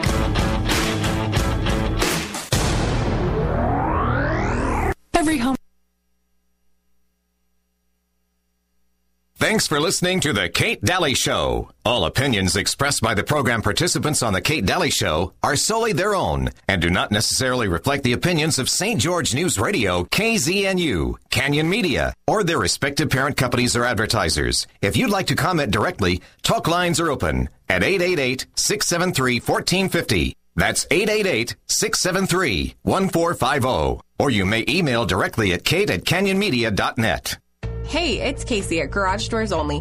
Thank you for voting us the best garage door company in Southern Utah for the second year in a row. We appreciate your vote of confidence. At Garage Doors Only, we specialize in garage doors and make sure that your garage doors are in the best possible working order. We take the time to show you options and accessories. Let us help you select the perfect door for your style and budget. Call us at 435 868 1200 or come see us at our showroom at 689 North Bluff. This is Dr. Red, chiropractic physician with Red River Health and Wellness. Are you suffering with fatigue, brain fog, headaches, intestinal issues, weight gain, and you haven't been able to find any answers? I was struggling with constantly being hot, um, struggling with not sleeping, being able to fall asleep, stay asleep, or even wake up the next morning. I had very high levels of inflammation and um, memory loss. Memory loss was the, the scariest part. Red River Health and Wellness can help you. The sleep improved, my memory, my memory is coming back every time I remember something, I still get really excited. I go walking every morning now, which I've never done before. I've always really wanted to be that type of person that wakes up early enough to enjoy the sunrise. I get to do that every morning now. Our goal is to teach you and educate you so you know how to manage your condition a lot more effectively and you know what to do and what not to do for the rest of your life. With our satisfaction guarantee, you have nothing to lose. Call for a free consultation or visit our website at redriverhealthandwellness.com. Call Red River today. It's time to come home for the holidays at the locally owned and operated Ashley Home Store. We're talking about happy holly savings. Save up to 20% on your entire purchase or get 60 months special financing, no minimum purchase. These are just the tip of the holiday savings. Christmas dinner will be better and more festive around a Whitesburg five-piece dining room set for just 428. Holiday movie night is more fun and comfy on a Darcy sofa in a variety of colors for just 299. Enjoy the games more with the Bladen two-piece sectional for just $7.99. Get the entire family sleeping peacefully with great mattress deals on top-selling brands. Shop the Ashley Sleep Center and get special financing for a limited time. All accessories are on sale too, including seasonal decor items. Plus, look for the special orange and yellow tags throughout the store for even bigger savings. The locally owned and operated Ashley Home Store on East Red Cliffs Drive next to the Pineview Stadium 10. All financing OAC. See store for details. We've got Andrew Reinhardt from Wasatch Medical Clinic on the phone with us today. Wasatch Medical, if you haven't heard, they've got a breakthrough in scientifically proven treatment for ED. Guys, listen up. This solution does not require any pills, no injections, no surgery. Andrew, what can you tell us about this treatment? That's right. We finally have a breakthrough for erectile dysfunction to get the intimacy back into the relationship. It's called acoustic wave therapy. Now, it's clinically shown to open up and regrow blood vessels in this part of the body, which means we can restore normal and natural function. The key word of the day spontaneity back into the bedroom. Whoa, that sounds pretty good. Now, you're using something called acoustic wave therapy, is that right? It's acoustic wave therapy. Kind of looks like an ultrasound machine. It's placed on the skin, non invasive, doesn't hurt, and a treatment only takes about 10 minutes. And the treatments are working. They are working. We have treated thousands of men all over the country. Keep in mind, Cambridge even studied this technology and concluded it is safe and highly effective. That's impressive. All right, Andrew, how about a special offer for our listeners just for today? Yes, if you or your man are struggling with erectile dysfunction, let's put a stop to it. We're going to give away a lot for free today. Call us right now. If you do, the assessment, the exam, even the blood flow ultrasound, it will be free. We'll also throw in a little special gift. You'll love this.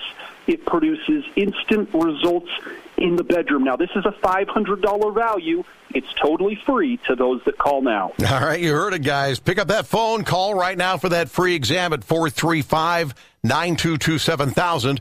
435 922 7000. One more time 435 922 7000. The show is previously recorded. Talk lines are open now. Call 888 673 1450. This is The Kate Dalley Show. The stars are brightly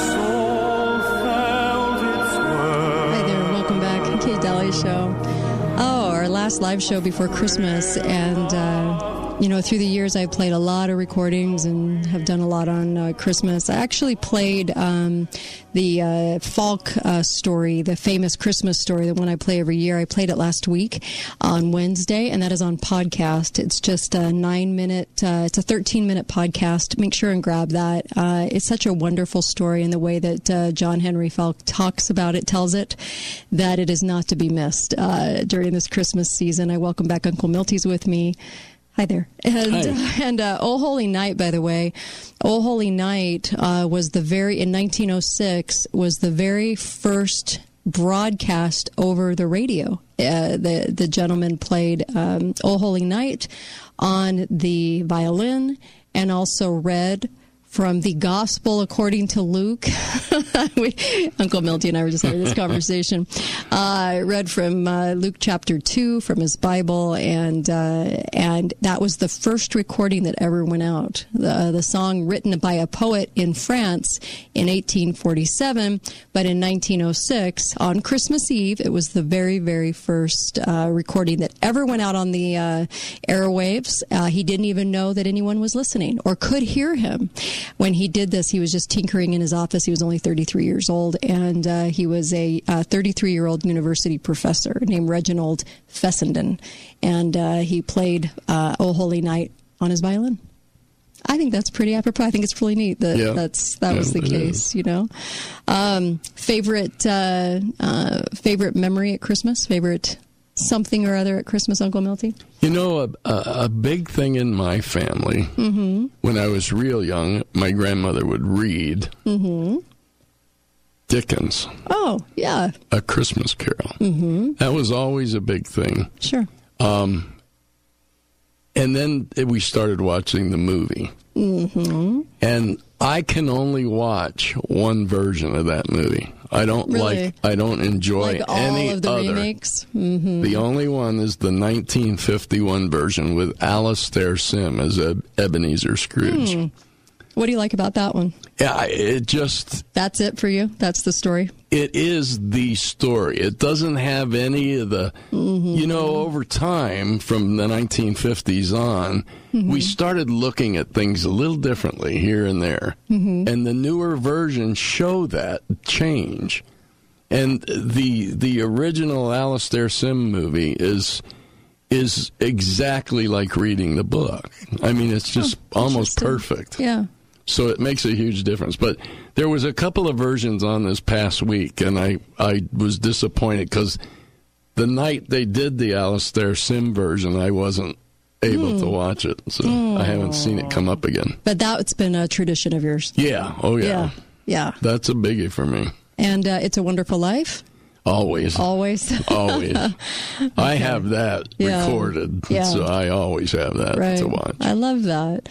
Uh, one of the things about my faith, I don't really sh- usually share a lot on this national show, but um, but the uh, Book of Mormon, for a lot of people that don't know, i it's it's really truly about uh, 600 years before Christ and the foretelling that he was going to be born across the pond, and uh, from people here, and as uh, they were discussing and knew of his impending arrival um, the book is about that. And so for us, Christmas time is very, very special because it was forecast here as it was there. And, um, and the fact that that's, that, you know, this book's been around a long time. It's never been disproven. This was a, a record of the people here.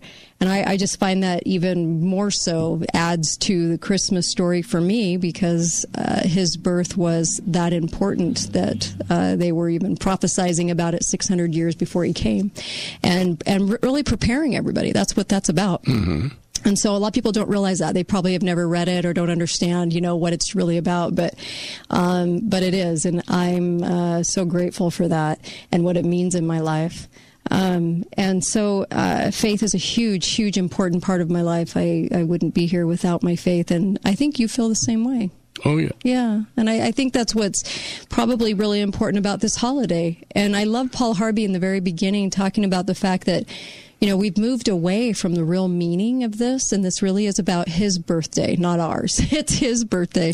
Sometimes we forget that, and I love the lesson that's told in that because I we really do have to remember and teach our children um, that it's really about him. Uh, that that it really comes down to uh, Christ, uh, the Savior, being born. That's it. That's why we're all gathering. So, um, and why this, I think this day just continues to be that special for people, truly. Um, all right, I'll take a, a call real quick. Hi, caller. Welcome to the show. Go right ahead. Well, good afternoon. Hi guys. there. Hi, there. Go right ahead. Um, I, I- Milty, I agree with you uh, about the Christmas Carol. Mm-hmm. Um, my, I that's a, a tradition of, of our family as well. Mm-hmm. The, we watch two versions of that. I, I will admit that I have not ever seen the the uh, 51 version that you mentioned, and- Mm-hmm. and I think I'll have to, to check that out. Uh-huh. But uh, the one that we watch is the one with George C. Scott. Mm-hmm. And then we also watch the Muppets. and I've seen those too. Yeah, yeah. And then, you know, my grandkids, for example, that that's a tradition that we've, you know, Mm-hmm. set with them. You know, Christmas Eve when we're around them. Sure. You know, we're we're always sitting down to watch the Muppet Christmas Carol and Well, thank you. like that. And I actually have. Um, It was only just a couple of years ago when I first read the story itself. Mm. I've never read the Christmas Carol until just a couple of years ago. Oh, And interesting. I really, really enjoyed the story. Thank you. Thank you for that. Really appreciate that. Uh, yeah, we do too, and and uh, it's always a classic. All the versions and everything. Oh yeah, I love it. that. But the one, my, the version I like, I think it really makes you feel like you're in that time period Mhm. more than any other by far. Yeah. Uh, I have, yeah, I agree. In fact, they have the truth about the the real Ebenezer Scrooge, who was Tiny Tim, where did the Cratchits really live? There's a whole backstory to that, and it's really really intriguing too. You can find that online. Um, you know, the weird scene in the pawnbroker's shop. There's all kinds of scenes uh, that are that are explained Mhm. um, into um, into people that from from real life. So I always found that kind of interesting too. Um, lots of tr- lots of traditions, I should say. I wanted to um, play this quick one for you. This was a Christmas in 1949, and I love this one too. Uh, this is just uh, three and a half minutes. Here we go. I love I love the telling of this because it really is what Christmas is truly about. If you really think about it, and I love the story about um, when they recorded in the in the in the very beginning of the 1900s what public education was, and the kids were actually making things to go in Santa's bag. Santa didn't deliver them presents; they delivered presents to Santa. Santa took them away in his red bag to give to kids that were that didn't have anything. Right. And I, I just there's something that we've switched, you know, about Christmas. But three and a half minutes. Here we go. The Christmas of 1949. Here you go. A light drizzle was falling as my sister Jill and I ran out of the Methodist church, eager to get home and play with the presents that Santa had left for us and our baby sister, Sharon. Across the street from the church was a Pan American gas station where the Greyhound bus stopped. It was closed for Christmas, but I noticed a family standing outside the locked door, huddled under the narrow overhang in an attempt to keep dry. I wondered briefly why they were there, but then forgot about them as I raced to keep up with Jill. Once we got home, there was barely time to enjoy our presents. We had to go off to our grandparents' house for our annual Christmas dinner. As we drove down the highway through town, I noticed that the family was still there, standing outside the closed gas station. My father was driving very slowly down the highway. The closer we got to the turnoff from my grandparents' house, the slower the car went. Suddenly, my father U-turned in the middle of the road and said, I can't stand it. What? asked my mother. It's those people back there at the Pan Am standing in the rain. They've got children. It's Christmas. I can't stand it. When my father pulled into the service station, I saw that there were five of them the parents and three children, two girls and a small boy. My father rolled down his window. Merry Christmas, he said. Howdy, the man replied. He was very tall and had to stoop slightly to peer into the car. Jill, Sharon, and I stared at the children, and they stared back at us. You waiting on the bus? my father asked. The man said that they were. They were going to Birmingham, where he had a brother and prospects of a job. Well, that bus isn't going to come along for several hours, and you're getting wet standing there. Windborne's just a couple miles up the road. They've got a shed with a cover there and some benches, my father said. Why don't you all get in the car, and I'll run you up there. The man thought for a moment, and then he beckoned to his family. They climbed into the car. They had no luggage, only the clothes they were wearing. Once they were settled in, my father looked back over his shoulder and asked the children if Santa had found them yet. Three glum faces mutely gave him the answer. Well, I didn't think so, my father said, winking at my mother, because when I saw Santa this morning, he told me he was having trouble finding y'all. And he asked me if he could leave your toys at my house. We'll just go get them before I take you to the bus stop. All at once, the three children's faces lit up, and they began to bounce around in the back seat, laughing and chattering. When we got out of the car at our house, the three children ran through the front door and straight to the toys that were spread out under our Christmas tree. One of the girls spied Jill's doll and immediately hugged it to her breast. I remember that the little boy grabbed Sharon's ball, and the other girl picked up something of mine. All this happened a long time ago, but the memory of it remains clear. This was the Christmas when my sisters and I learned the joy of making others happy. My mother noticed that the middle child was wearing a short sleeved dress, so she gave the girl Jill's only sweater to wear. My father invited them to join us at our grandparents' for Christmas dinner, but the parents refused. Even when we all tried to talk them into coming, they were firm in their decision. Back in the car on the way to Windborne, my father asked the man if he had money for bus fare. His brother had sent tickets, the man said. My father reached into his pocket and pulled out two dollars, which was all he had left until his next payday. He pressed the money into the man's hand. The man tried to give it back, but my father insisted. It'll be late when you get to Birmingham, and these children will be hungry before then. Take it. I've been broke before, and I know what it's like when you can't feed your family. We left them there at the bus stop in Windborne. As we drove away, I watched out the window as long as I could, looking back at the little girl hugging her new doll. Wow. Nice. That's a, uh, that's a really touching story. It is. And it's one of the gifts that we've lost a lot of. It's been diluted Yeah. due to forced giving. I so agree with that. I so agree with that. I was watching everybody gather their list frantically, uh, shopping over the weekend, and everybody, you know, you could tell it was like a check mark on the list. You know. I've got so and so, I've got so and so, I've got so and so, and the frantic faces. And I thought to myself, sometimes we've we've really lost that. I was thinking the same thing over the weekend. It's kind of funny that you'd say that, but it really is. You know, the only Christmases people ever really remember, because if you ask your kids what they got last year, they won't be able to tell you. It's the ones where there was a sacrifice made or something, just like in the telling of this 1949 At this time of year, by Paul Esker. every time I think about going shopping to buy a gift, Uh-huh. I get depressed. Really? Yeah, because to me, it's just not about that. I, Yeah.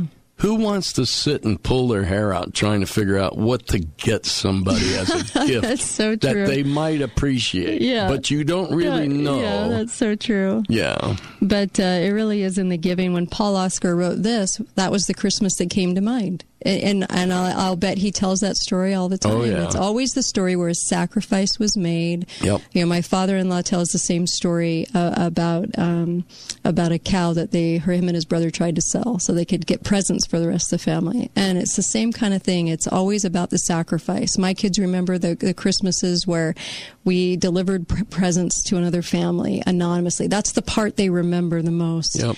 And uh, and I sure hope that we give we, we keep up the giving because it's the giving, it's the sacrificing. Otherwise, what does it really mean? Because it's his birthday, not ours, you know? Uh, And uh, I love that Paul Harvey said that. I, I wish all of you a Merry Christmas. We'll be back after the holidays, but I'm so grateful. I'm grateful to you, Uncle Milty. Thanks for being my, my co host on this show. I love it. I Well, love being you're here good with at you. it. You're good at it. What can I say?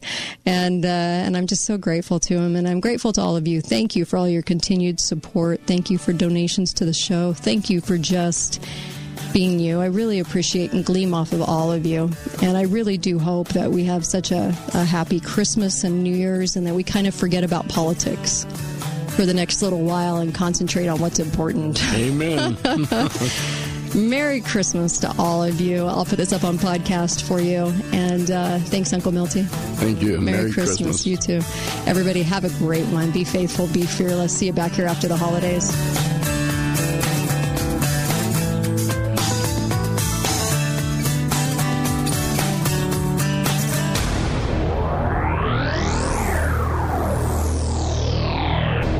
Hi, guys, it's Andrew. If you're struggling with erectile dysfunction, there Starving for wisdom. The Kate Dalley Show starts now.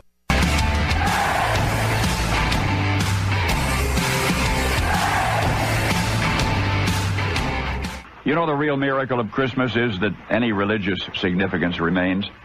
Despite the gaudy tinsel wrapping, the meaning of the Christ Mass remains somehow intact. Though our eager eyes now search the skies for man-made stars, we yet remember best the one which once upon a time stood still over a stable. This is the miracle of Christmas. Not that so many profane the day with self-indulgence, but that so many still trudge through the snow to an early service or a midnight mass. If after generations of effort we still tend to disparage the day, what do you suppose would happen if we instead renewed it? There are no more lengths to which we can go to dilute its significance. Perhaps we should revert to reverence. For if this magic day, despite the slings and arrows of outrageous fortune, has somehow survived and thrived, my goodness, with proper care and tending, the love it represents might heal all of our hurts. The faith we could not starve to death, properly fed just once each year, might overwhelm the world. Anyway, we've tried everything else. The revitalization of Christmas will be as tedious as its erosion was gradual, but there's no better time than right now, because it's later than it's ever been. Where do we begin? With prayerful thankfulness, I think. Merry Christmas, we traditionally say to one another. Merry Christmas. Yet that's not the larger meaning of the day. It's his birthday, not ours.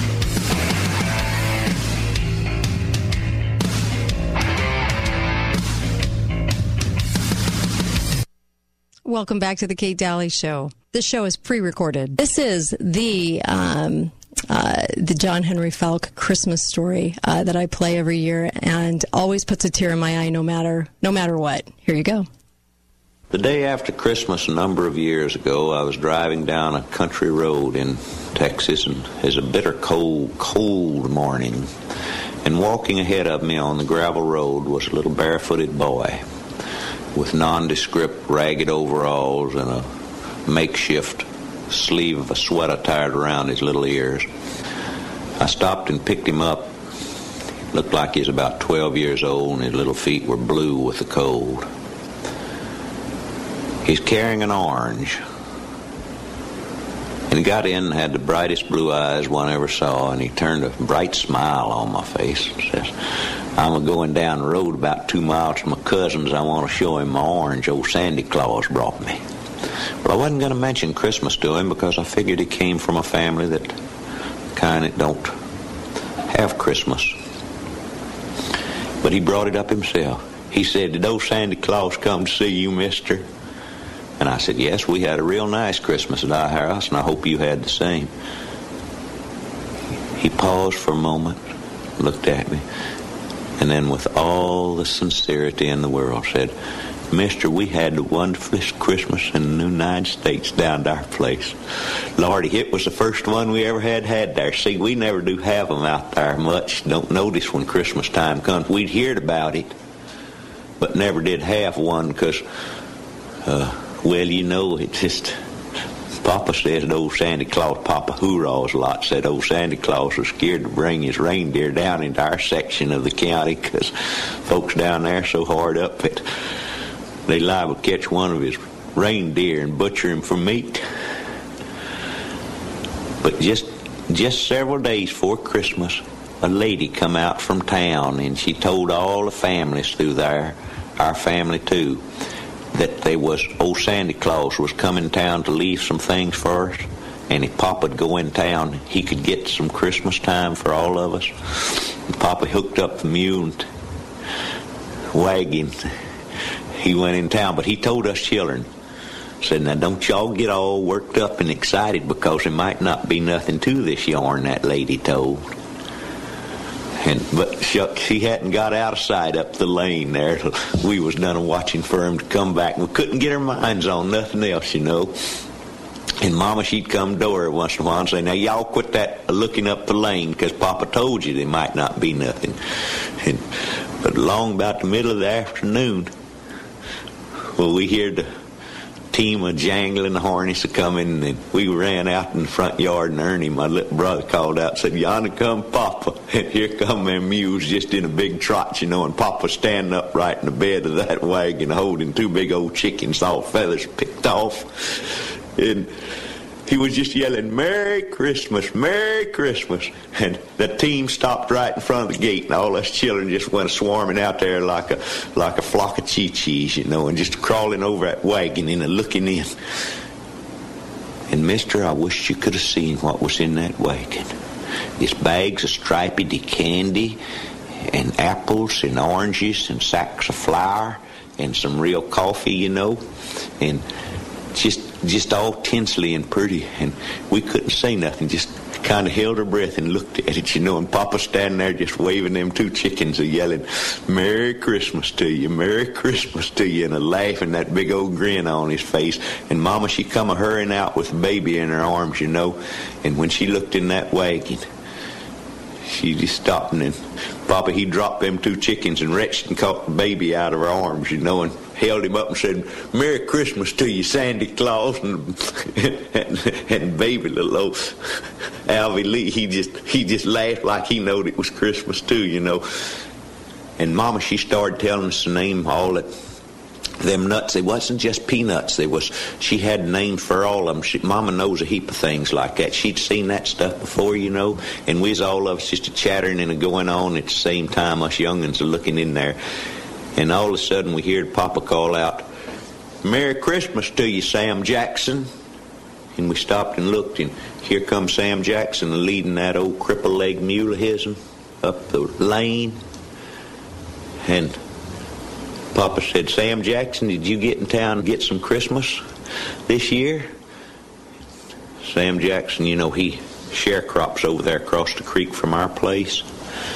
And he shook his head and said, Well, no, sir, Mr. Will. I didn't go in town. I heard about that, but I didn't know it was for colored folks, too. I thought it was just for you white families. All of a sudden, none of us children were saying nothing. Papa, he he looked down at Mama. and Mama looked up at him, and they didn't say nothing like they don't a heap of times, but they know what the others are thinking. They're like that, you know. And all of a sudden, Papa, he broke out in a big grin again. He said, Dad, blame it. Sam Jackson, it's sure good thing you come by here. Lord have mercy. I like to forgot Old Santa Claus would have me in court if he'd heard about this. The last thing he asked me if I lived out here near you. Said he hadn't seen you around and said he wanted me to bring part of this out here to you and your family, your woman and your children. Well, sir, Sam Jackson, he broke out in a big grin and Papa said, I'll tell you what to do. You get your wife and children and you come down here tomorrow morning. It's going to be Christmas time all day long. Come early and stay late. And Sam Jackson said, You reckon? And Mama called out to him and said, Yes, and you tell your wife to be sure and bring some pots and pans because we're going to have a heap of cooking to do, and I ain't sure I've got enough to take care of all of it. Well, sir, old Sam Jackson, he started off uh, leading that mule up the lane in a full trot, you know, and he was heading home to get the word to his folks and his children, you know. And next morning, it just, you remember how it was yesterday morning? Just rosy red and looked like Christmas time. It was cold, but you didn't notice the cold, you know, and the sun just come up, just all rosy red, and us young'uns were all out of bed before daylight, seemed like, just running in the kitchen and smelling and looking, and it is all there, sure enough. And here comes Sam Jackson and his his team and his wife and his five young'uns in there, and they's all looking over the edge, and we run out and yell, Merry Christmas, Merry Christmas. And Papa said, Christmas gift to you, Sam Jackson. Y'all come on in. And they come in, and Mama and Sister Jackson, they got in the kitchen, and they started uh, cooking things up. And us young'uns started playing Christmas time. And it's a lot of fun, you know. We just play Christmas gift with one another and run around and around the house and just roll in the dirt, you know. And then we started playing go up to the kitchen door and smell and we'd run up and smell inside that kitchen door where Mom and Sister Jackson was a cooking at, and then we'd just die laughing and roll in the dirt, you know, and, and go chasing around and playing Christmas gift. And we played Christmas time till we just wore ourselves out. And Papa and Sam Jackson, they put a table up and put some sheets over it, some boards up over some sawhorses, and everybody had a place, even the baby. And Mom and Sister Jackson said, "Well, now it's ready." To, come on in, we're going to have Christmas dinner. And I sit right next to Willie Jackson, you know, and he just rolled his eyes at me, and I'd roll my. It, we just died laughing, you know. And there was an apple and an orange and some stripedy candy at everybody's place, and that was just dessert. See, that wasn't the real Christmas dinner. Mama and them had done cooked that up, and they just had it spread up and down the table. And so Papa and Sam Jackson, they'd been sitting on the front porch, and they come in. Papa, he sit at one end of the table, and Sam Jackson sits at the other, and it was just a beautiful table like you never had seen. And I didn't know nothing could ever look like that and smell that good, you know. And Sam Jackson, you know, he's real black, and he had on that white clean shirt of his and them overalls. Everything had been washed and was real clean. Papa, he said, Brother Jackson, I believe you're a deacon in the church. I ain't much of a church man myself, but I believe you're a deacon. Maybe you you'd be willing to give grace. Well, Sam Jackson, he stood up there, and his hands was real big, and he kind of held on to the side of that table, you know. But he didn't bow his head like a heap of folks do when they're saying blessing. He just looked up and smiled. And he said, Lord, I hope you having as nice a Christmas up there with your angels as we have it down here. Because it's sure is Christmas time down here. And I just wanted to say, Merry Christmas to you, Lord.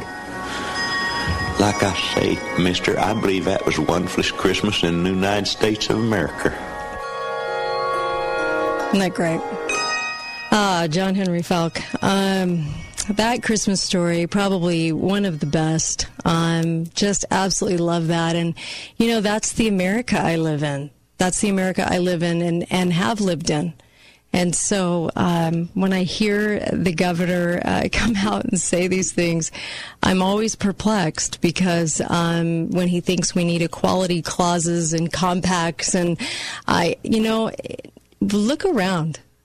You know, people are are are genuinely pretty kind to each other.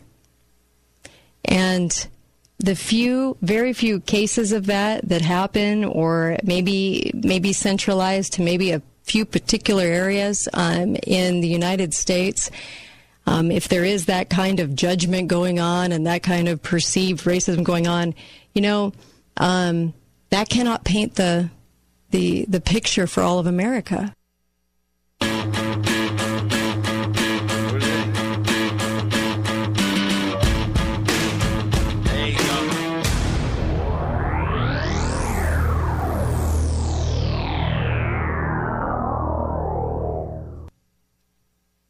Mortgage rates for our nation's veterans are at all time lows. Heritage Home Loans is offering 30 year fixed VA mortgage rates at 2.38%. That's an APR of 2.55. If you're a veteran, call now and take advantage of these historic rates before they're gone. A streamlined refinance of your VA mortgage will save you thousands every year on your mortgage payments. Call Heritage Home Loans 435 359 9000. That's 435 359 9000. Not all borrowers will qualify. NMLS 149 7455. I'm Russ Imlay. I love my work as a banker, and I enjoy working for Cache Valley Bank because we have the statewide strength of 17 branches. Yet, as a community bank, I'm able to give tailored attention to each of my customers. We're not here just to close a deal, we're here for the entire journey. We will be here on hand and on call as your financial outfitter. Is there a venture on your horizon? Let's map it out. Cache Valley Bank.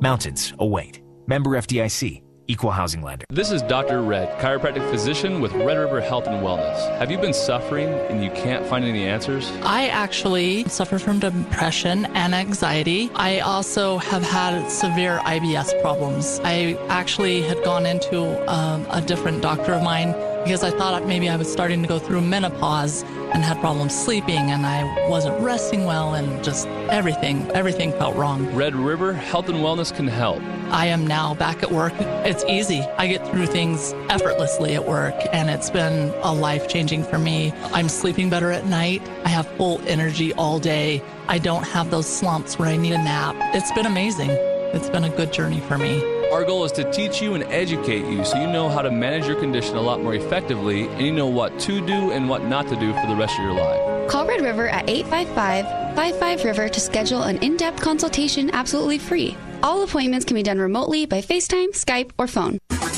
Trucks, trucks, trucks, baby. You looking for a nice used truck? Or maybe a nice used diesel truck? Come down to Red Rock Auto Sales 4x4 and Truck Center. We have all the trucks you could want at one location. Our new 960 South Bluff Street location is full of beautiful trucks. We carry every make of diesel truck on the market and every make of half ton trucks on the market. With a huge selection of over 20 diesels in stock, you're sure to find your next truck at Red Rock Auto Sales 4x4 and Truck Center.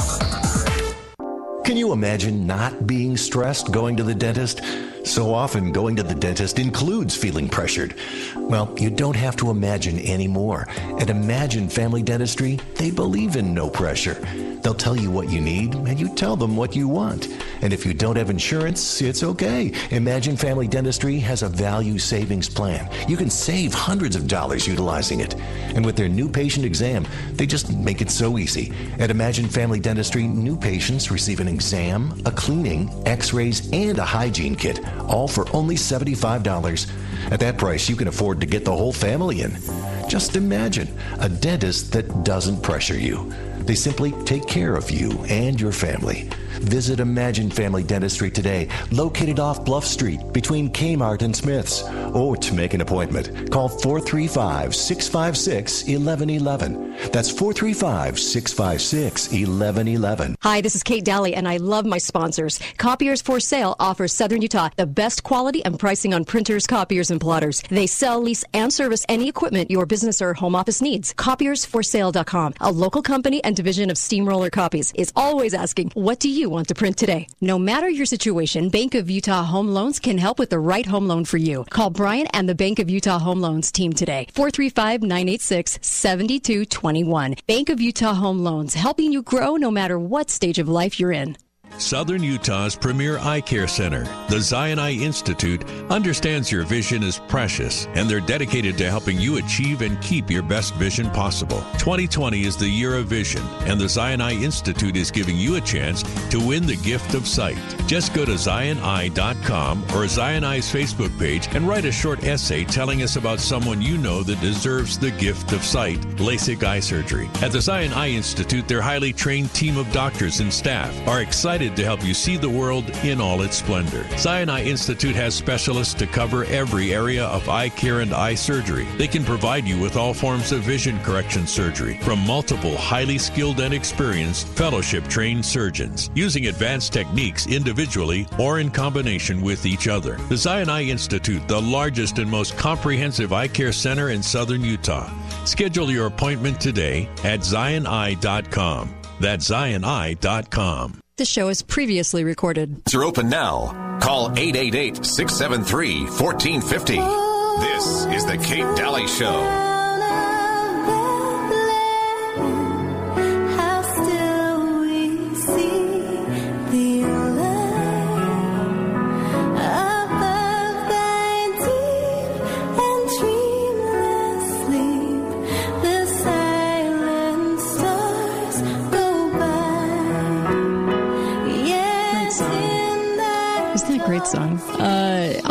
Calls 888 673 1450. 888 673 1450.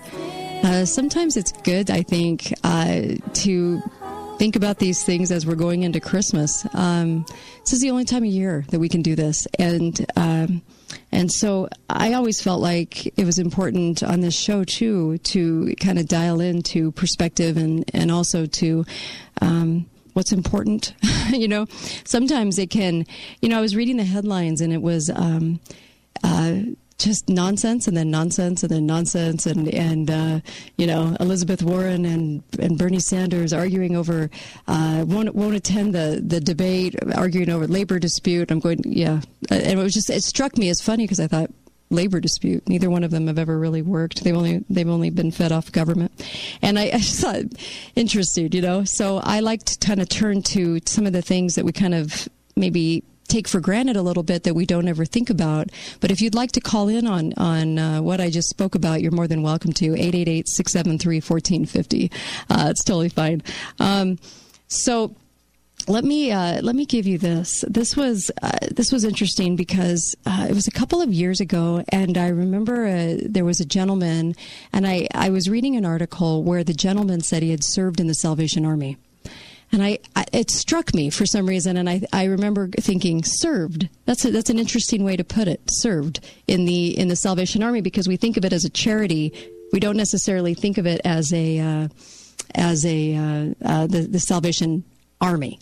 and so uh, I've thought that that was kind of intriguing. And uh, I've always looked at those bell ringers, you know, the volunteers with the kettles, and never really looked as it as an army to serve in like we think of as an as a as an armed forces you know? And so most people take the salvation army i think at face value like i did for so many years. They're busy they're shopping and they just see the kettle every year right? Don't really think about it. But william booth he was actually born in nottingham at the turn of the 19th century and only about 50 years after our country had officially become a country. And he was born in england um, to samuel and mary. His his dad was an entrepreneur and a builder at the time but uh, he died when william was only 13 years old so the family finances were in ruin. And he needed to support his mother and his sisters somehow and carried that burden. And so he started down the path of a, of a religious career. He felt like the Church of England was too formal and unfriendly. And he began looking into being a Methodist. And then he was really inspired by James Caughey, the, the the fiery American preacher, prone to theatrics who traveled around England at the time. So William felt like God was calling him to do a great work. And uh, he was ill quite a lot, but began preaching religion on the back streets of Nottingham. And so at the time, um, Wesleyan, um, uh, you know, Methodists prevailed and also uh, called a lot of disputes between the sects of the Methodist religion. So to understand William, you have to understand John Wesley, the founder of that. Um, and he believed in a threefold grace, uh, permanent grace, uh, prevenient grace as, as God's active presence in our lives. This presence is not dependent on human actions or human response. It's a gift, right? And so, um, so it goes on and and and and he really was really about uh, salvation. Salvation is not a static one-time event in our lives. It is the ongoing experience of you know transforming us into whom God intends us to be. And so this was he was really inspired by John Wesley, and uh, and by that sort of uh, sanctification, if you will. So this is what he preached, and and he was very instinctive about it instead of intellectual about it. So he avoided the regular you know. The, theological debate, and he was a pretty precocious teenager at that. But he meets his wife, Catherine, whom he married in 1855 and had joined the temperance movement 10 years before meeting Booth. And they both had a devotion to religion. Um, William showed passion, but not a lot of direction, and Catherine was more of the direction. She was kind of this great source of guidance to him, um, but warned him about the evils of ambition. She was quite worried about that, and they had a very equal relationship, partnership in marriage, and and he was uh, this was you know unlikely in those days, I'd say, um, but still like more likely, I think, than people want to give it credit for. Um, but she was considered a heretic. She believed women should preach in church, and William supported that view and she had eight children with William. So he had such a different style of preaching. It was flamboyant, more hellfire, damnation, you know, with hymns to popular tunes and contemporary songs. And he thought it would appeal to the ignorant masses that did not go to church. He thought he could get them into church. So he was heavily criticized for this. And the older, uh, middle aged uh, were quite offended uh, by his new profound, uh, you know, way of doing things. But he didn't even care he wanted to reach those that could not have attended uh, church and, and he wanted to make sure that those people felt welcome, welcome. And he wanted those that produced and drank alcohol, um, uh, you know, um, to be banned from coming he uh, he left the church that, that he preached at. Catherine soon joined him, and uh, and the audiences acted half horrified at what they were doing in this new, different kind of way. So the Booths learned a valuable lesson as they were roaming the country for the next couple of years. And one was that the poor were likely to visit or, or likely to listen to their own kind. And who could resist, uh, you know, uh, these addresses by uh, horse racers and, and so forth because he let, you know, kind of anybody, uh, you know, join him. And so uh, Booth recruited all these unlikely helpers, and and he named it the Hallelujah Band. And Catherine's eyes, in particular, were being further sort of opened, um, you know, uh, caused by you know to the social wreckage that was going on from all the drinking and the prostitution and everything like that. So a group of missionaries impressed by William's preaching in all of these sort of seedy streets in London asked him to lead a series of meetings for them in a large tent at a place called Mile End. And William was so struck by the amount of work that had to be done by the local poor that the Booths agreed to stay. And despite never attend, intending to kind of, you know, found their own church, they just, they set up the, the, uh, what was it called? The East London Christian Mission. And that was going to be renamed as the Christian Mission um, to reflect more of a nationwide potential because he still kind of had his eyes maybe on even growing it at that point. So William preached in uh, in unusual venues from a stable to a pub, while Catherine raised funds among the city's well-to-do she appealed to them a little bit more than William. And William would uh, go where no one else would go, right? The uneducated, uh, the non Christian, you know, wherever he could get a crowd that would most likely not be going into a church. And so he reasoned that no one could concentrate on that message with, with, on an empty stomach. So soup kitchens and what was called food for the millions shops were created uh, to help provide the poor with sustenance. And then these mission meetings you know, pretty much disrupted all the time by jeering and stone throwing and fireworks and all the rest. William and his people just merely sort of turned the other cheek and just kept going. And in fact, persecution became tantamount to the sort of badge of honor it, it, took a special kind of person to deal with such this, you know, kind of hostility. So how did it get its famous name, the Salvation Army? Well, the name change was a result of a family joke by the Booth's eldest son named Bramwell. All of the Booth siblings had been immersed in religion and strict discipline from birth, and Bramwell was now this sort of industrious second in command to William at the new church. He was helping his dad. And on hearing them uh, called a volunteer army, he thought he thought it a rather understated description for the workers. And so William replaced the offending word with salvation. So it became the a Christian mission became the Salvation Army in 1878. And from that moment, the movement really took off. The concept of an army albeit peaceful, captured the imagination of all the sections of this Victorian society, um, publicizing a, a Whitby campaign, screaming, We are rushing into war. It is a field of blood already. And a public ham uh, a public ham sandwich tea will be provided in the Congress Hall. And so, um, uh, you know, but but war it was. Ranks were adopted in the army, and William and he mo- really modeled it after the army with William as general, and the uniforms were designed so that members could immediately recognize each other. So for women, the unflattering hallelujah bonnet that served as the double function of the of separating wearers from worldly fashions and protecting them from uh, from missiles. And he found that the brass bands were great for attracting crowds. And so, as as Army Corps uh, progressed through the streets, they also helped drown out the hecklers. So in 1884, there were 910 um, Corps church centers and over 2,000 officers in Britain in this Salvation Army. And its non use of the sacraments and its proscription of alcohol, the, the Salvation Army um, differed from the Church of England, which kept sort of this huge distance between the two, but it was becoming part of British life. And so at first, uh, William Booth resisted the idea that the army could spread internationally, but then it sort of appealed to him a little bit more later on. And uh, then in October 1890, Army Mother Catherine Booth died after uh, she got cancer. So her funeral was in London, attended by 36,000 people um, a mark of not only respect uh, was held, but also the strength of the army. So William and his whole organization obviously missed Catherine because she was sort of the guiding presence there, but it certainly uh, contains his ideas on practical Christianity, you know, if you will, just sort of uh, kind of inventing this this new way of doing things. And then um, they were really trying to shine a light on on poverty, and he believed uh, that that hampered people's path to salvation. And so uh, William described the ways in which the Army could reduce those hurdles, and it included the establishment of city colonies, farm colonies, and overseas colonies as places of kind of like a rehab, rehabilitation, shelters for the destitute, lost persons bureau, um, a prison reform like rehabilitating for ex prisoners.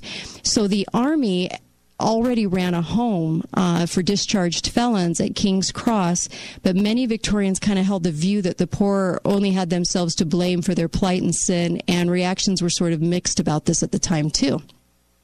So, in the last years of his life, he turned again to preaching, met the world's wealthy and powerful, right? Hobnobbed with everybody. And then in, uh, from 1904, despite really failing health, he embarked on a ser- series of uh, annual motor tours um, of the UK, covering thousands of miles and speaking at hundreds of meetings. And uh, yeah, and he uh, he died in, uh, or he was promoted uh, to glory, if you want to if you want to put it that, died in, in 1912, and 150,000 mourners uh, came. 150,000 um, um, were lining the streets too, as it was as he was driven through the streets. Um, so the Salvation Army became the fifth largest charity in the UK. And as of 2005, its outreach is 109 countries, 175 languages, and the Salvation Army's membership consists of 3,500 officers, 60,000 employees, 113,000 soldiers, 430,000 uh, or more adherents, and more than uh, 3.5 million volunteers. There you have it. I know, kind of crazy, huh? Uh, it became it just became huge, you know. So, in you know, his life was was interesting to me where he came from, what his goals were, what they were trying to do. Um, but when you look at those kettles, I hope you remembered this as part of the story because that party is not really told. And, and it, it took a long, it, I never, I had never realized or really ever had thought about army. Um, but I thought that that was kind of interesting in the way that it developed as the salvation Army. Uh, be right back on the Kate Dalley Show, and I'll take your calls too. You're welcome to call in. You can call in about anything, it's fine. 888 673 1450. Be right back. Lines are open now. Call 888 673 1450. This is the Kate Dalley Show. How would you like to work for one of the fastest growing companies in southern Utah? Balance of Nature employs more than 200 local individuals and plans to double that number over the next six months. We have always been a locally owned and operated company, and we never want to leave this area of southern Utah. By supplying our whole food products directly to individuals online or over the phone, Balance of Nature has served over a half a billion servings of fruits and vegetables. Balance of Nature helps real people be a part of something that's making a difference. Be a part of Balance of Nature. The culture here is so amazing. Everyone is so happy and helpful. I enjoy my job at Balance of Nature because I'm able to help people improve their lives. I have only been here for six months and I can see a path for me to move up in the company. For more information or to apply, please visit our website at balanceofnature.com. The new 2020 Lincoln Nautilus at Ken Garff St. George Lincoln offers a standard 2.0 liter turbocharged i4 engine and an available 2.7 liter V6 twin turbocharged engine. With varying horsepower, you can choose the engine that best suits your performance needs, helping you to make your drive uniquely your own. Right now, you get 0% for 60 months, $1,000 bonus cash, and a $1,000 loyalty cash on the new 2020 Lincoln Nautilus. Ken Garff St. George Ford Lincoln. We hear you. On approved credit through Lincoln AFS Financing OAC. See dealer for details.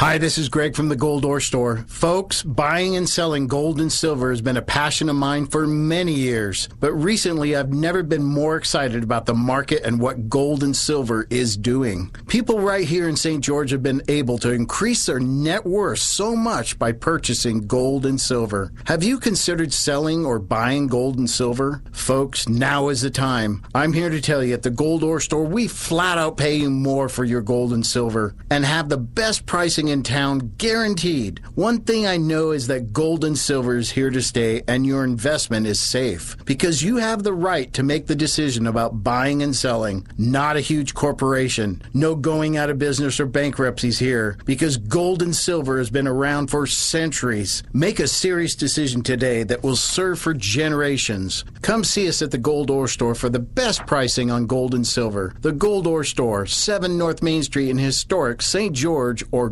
goldorestore.com. Apple, Amazon, Google. Great things can come out of a garage, and over at Garage Doors Only, we make sure your garage doors are in the best possible working order. We service, repair, and install garage doors and openers. Give us a call at 435 868 1200 or come see us at our showroom at 689 North Bluff. Check out our reviews by Googling Garage Doors Only, and let's make great things happen in your garage this year. On behalf of the entire team at Ashton and Associates, we wish you a very Merry Christmas. It is such a fun time of year. Christmas lights up. You start thinking about gifts, but you know what? It's really about the family and it's about Christ and it's about everything that's good in this world. We wish you a very Merry Christmas and we hope you have a great holiday season with your family and those you love and care about. Can you imagine not being stressed going to the dentist? So often, going to the dentist includes feeling pressured. Well, you don't have to imagine anymore. At Imagine Family Dentistry, they believe in no pressure. They'll tell you what you need, and you tell them what you want. And if you don't have insurance, it's okay. Imagine Family Dentistry has a value savings plan. You can save hundreds of dollars utilizing it. And with their new patient exam, they just make it so easy. At Imagine Family Dentistry, new patients receive an exam, a cleaning, x rays, and hygiene kit, all for only $75. At that price, you can afford to get the whole family in. Just imagine a dentist that doesn't pressure you. They simply take care of you and your family. Visit Imagine Family Dentistry today, located off Bluff Street between Kmart and Smith's. Or to make an appointment, call 435 656 1111. That's 435 656 1111. This is Heidi Berlin with the Flooring Studio, and we are committed to making your remodel experience the easiest and quickest situation possible while recreating your perfect living environment. Whether you are moving into the area, reworking your forever space, or have had a flood and need repairs done, allow me, Heidi Berlin, to be your advocate. Please come and see us down at the Flooring Studio off Tabernacle or give us a call at 435 767 8564.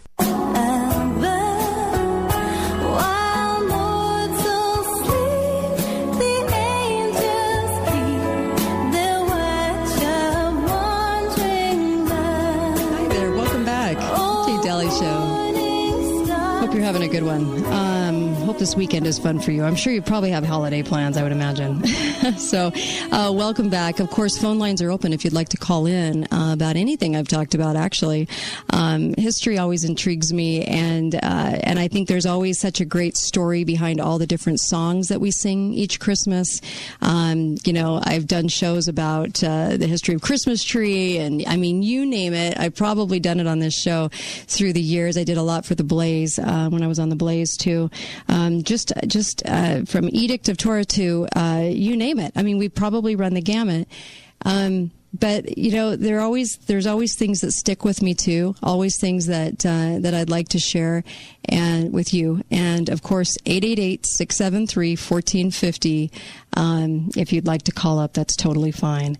And I know calls were coming in but usually kind of close to a break and so that's usually why I don't uh, take them right off the bat. But um, we're open so you can you can call in um, or sh- I should say I am. Anyway, um, I wanted to play uh, this for you. I thought that this was uh, it was a touching story because I, I think that it really kind of it, it touches upon something kind of fascinating and at the same time sad but what a what a what a great thing. And so, you know what? All right, I'll take a call really quick and then I'll play it for you. Hi caller, welcome to the show. Go right ahead. Hello. I have the greatest holiday song that no one ever plays. Really? Everybody loves the Monster Mash. Uh-huh. That same year in 1959, uh, Bobby Boris Pickett did a holiday song. It's called Monsters Holiday. It, I believe it also got to number one. Really?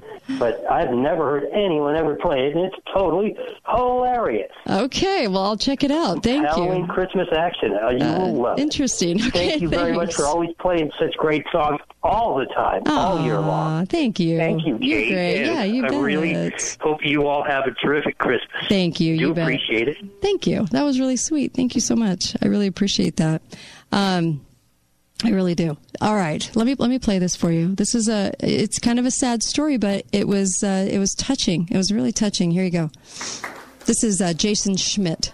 So, my parents split up when I was two.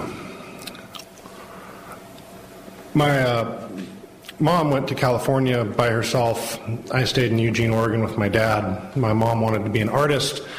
My dad wanted to be a parent. But he was a young guy. He was 22 when I was born, and he was a junkie and a dealer, and stuff was just always going wrong. When I was three, he got busted in our living room right in front of me for dealing coke. And then when I was four, our housemate accidentally burned our house down. And it was just always one thing or another like that. But dad had this trick that he could do. You know, the bad thing would happen, and we'd be sitting next to the road with all of our worldly possessions, and he'd say, Sit tight, kid. I'll be right back. And then he would leave and come back. And when he came back, he would have a phone number or a used car or some friend who owed us a favor or 10 years on probation instead of 20 years in jail.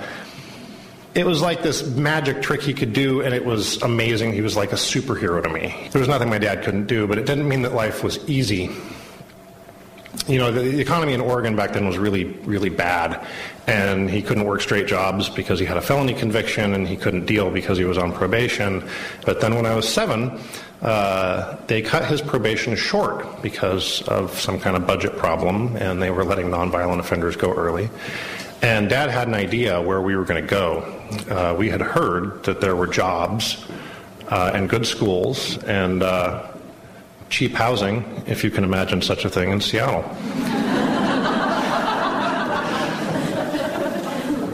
it was the 70s. So uh, we put all our stuff in storage, and we got in Dad's crappy yellow Vega. And he had just enough cash in his pocket for food, gas, and we were hoping first, last, and deposit on uh, a place here in Seattle. So the, the only thing was we we were going to do one thing before we left. We were going to go camping for a little while because uh, just outside Eugene, there's this little piece of heaven. It's the Fall Creek watershed, and it's just it's gorgeous. And we'd had a lot of good times out there with our friends, and we wanted to say goodbye to it before we left. So we got in Dad's car with a little bit of cash and some blankets, and our stuff was in storage. We went to Fall Creek, and we got a great camping spot right next to the river. Got out, had a campfire, roasted some marshmallows, and told some stories, and got in the car and went to sleep. And in the middle of that night, our first night camping, my dad wakes up because he's hot. And he can't figure out why he's hot. That's his first question when he goes, Why am I hot? And he can't figure out why. And then he realizes it's me. I'm generating a tremendous amount of heat. I was hot to the touch. He actually like couldn't leave his hand on my forehead. So he wakes me up and I'm kind of lucid and I, I, I seem functioning and, and it's dark, it's the middle of the night, he doesn't know what to do, but I seemed okay, so we went back to sleep. And in the morning, every little nick and cut on my body, you know, like little kids get, was red and swollen. And there was one on my arm, and he, he just touched it, and it just burst open, and blood and pus started running down my arm. And he said later that the thing that f- was most terrifying about that moment was that I didn't react to it. I was seven and I was just looking at it like it was happening to somebody else. So he got in the front of the car and we drove to town uh, to our family practitioner, Dr. Berryhill. And Dad and I sat in the exam room and he gave me Tylenol to lower my fever and antibiotics. And he said that. Uh, he said that what I had was a flesh-eating staph infection over most of my body. And he prescribed us this special soap that was supposed to take care of the staph infection. And he said that my dad would have to monitor my temperature. If it got above 104, he should take me to the emergency room immediately, and that I should get plenty of fluids and a lot of sleep. And it, it wasn't said, but it was strongly implied that what we shouldn't do was go live in the woods and, and bathe in the stream with all the living things that have, you know, their poop and their own bacteria. So we went out in the lobby, and uh, Dad went to the pharmacy and he used our house money to get the soap and, uh, and a handful of change, and he came back. And uh, I sat there next to a, a, phone a phone booth in the in the lobby, and he he made calls. He called everybody we knew, and nobody could take us because they had kids and they couldn't risk them getting infected or they had roommates, or they were dealing and they didn't want a kid in the house. And so I was sitting there and I was watching my dad making phone calls. And he wasn't yelling and he wasn't begging, but he was getting scared. And I'd never really seen that before in all of his previous magic tricks. And I started, I had this moment,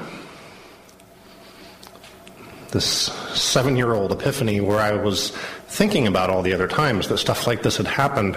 And I was thinking about it sort of from his perspective. And I started to realize that to him, each of these near misses was just points on a trajectory leading to this moment where we had been sliding downhill for a couple of years. That's what it would have looked like to him. I just hadn't noticed because I was a kid. So he runs out of change, and we go back out and get in the car. And he sits there with his hands on the steering wheel, and I'm still hoping I'm wrong. So I look at him and I go, Where are we going, Dad? And he goes, Just be quiet for a minute.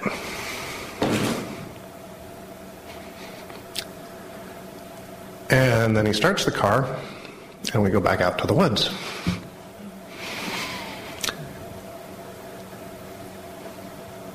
And it wasn't the end of things like it had looked like.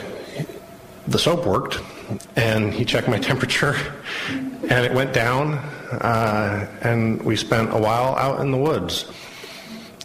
And it was kind of fun. It was almost what we'd intended to do, except that we weren't camping anymore. We were homeless.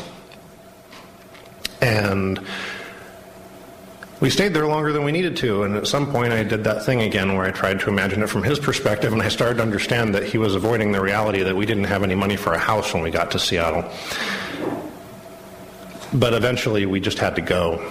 So we got to Seattle in Dad's crappy yellow Vega with $20 and no place to stay. And that worked out eventually. That worked out. We had other houses and we had other near misses. But the way that I saw my dad had really changed forever. He wasn't a superhero or a magician to me anymore. He was just a man who did his best. Thank you.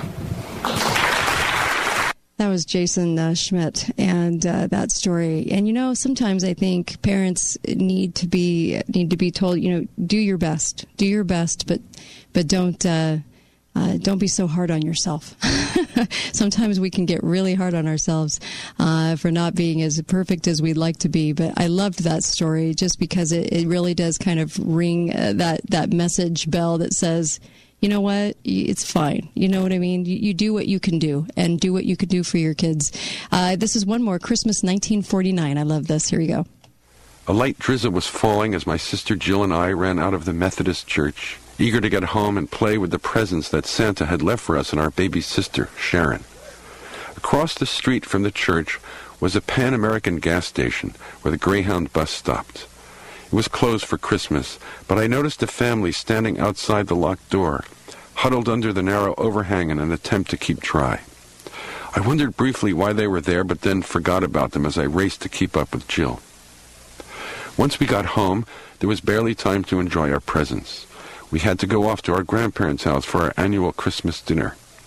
As we drove down the highway through town, I noticed that the family was still there, standing outside the closed gas station. My father was driving very slowly down the highway. The closer we got to the turnoff for my grandparents' house, the slower the car went. Suddenly, my father U-turned in the middle of the road and said, I can't stand it. What? asked my mother. It's those people back there at the Pan Am standing in the rain. They've got children. It's Christmas. I can't stand it. When my father pulled into the service station, I saw that there were five of them, the parents and three children, two girls and a small boy. My father rolled down his window. Merry Christmas, he said. Howdy, the man replied. He was very tall and had to stoop slightly to peer into the car. Jill, Sharon, and I stared at the children, and they stared back at us. You waiting on the bus? my father asked. The man said that they were. They were going to Birmingham, where he had a brother and prospects of a job. Well, that bus isn't going to come along for several hours, and you're getting wet standing there. Windborne's just a couple miles up the road. They've got a shed with a cover there and some benches, my father said. Why don't you all get in the car and I'll run you up there? The man thought for a moment and then he beckoned to his family. They climbed into the car. They had no luggage, only the clothes they were wearing. Once they were settled in, my father looked back over his shoulder and asked the children if Santa had found them yet. Three glum faces mutely gave him the answer. Well, I didn't think so, my father said, winking at my mother, because when I saw Santa this morning, he told me he was having trouble finding y'all. And he asked me if he could leave your toys at my house. We'll just go get them before I take you to the bus stop. All at once, the three children's faces lit up, and they began to bounce around in the back seat, laughing and chattering. When we got out of the car at our house, the three children ran through the front door and straight to the toys that were spread out under our Christmas tree. One of the girls spied Jill's doll and immediately hugged it to her breast. I remember that the little boy grabbed Sharon's ball, and the other girl picked up something of mine. All this happened a long time ago, but the memory of it remains clear. This was the Christmas when my sisters and I learned the joy of making others happy. My mother noticed that the middle child was wearing a short-sleeved dress, so she gave the girl Jill's only sweater to wear. My father invited them to join us at our grandparents' for Christmas dinner, but the parents refused. Even when we all tried to talk them into coming, they were firm in their decision. Back in the car, on the way to Windborne, my father asked the man if he had money for bus fare. His brother had sent tickets, the man said. My father reached into his pocket and pulled out two dollars, which was all he had left until his next payday. He pressed the money into the man's hand. The man tried to give it back, but my father insisted. It'll be late when you get to Birmingham, and these children will be hungry before then. Take it. I've been broke before, and I know what it's like when you can't feed your family. We left them there at the bus stop in Windborne. As we drove away, I watched out the window as long as I could, looking back at the little girl hugging her new doll. Wow. Christmas 1949. Isn't that great? Be right back on The Kate Dalley Show.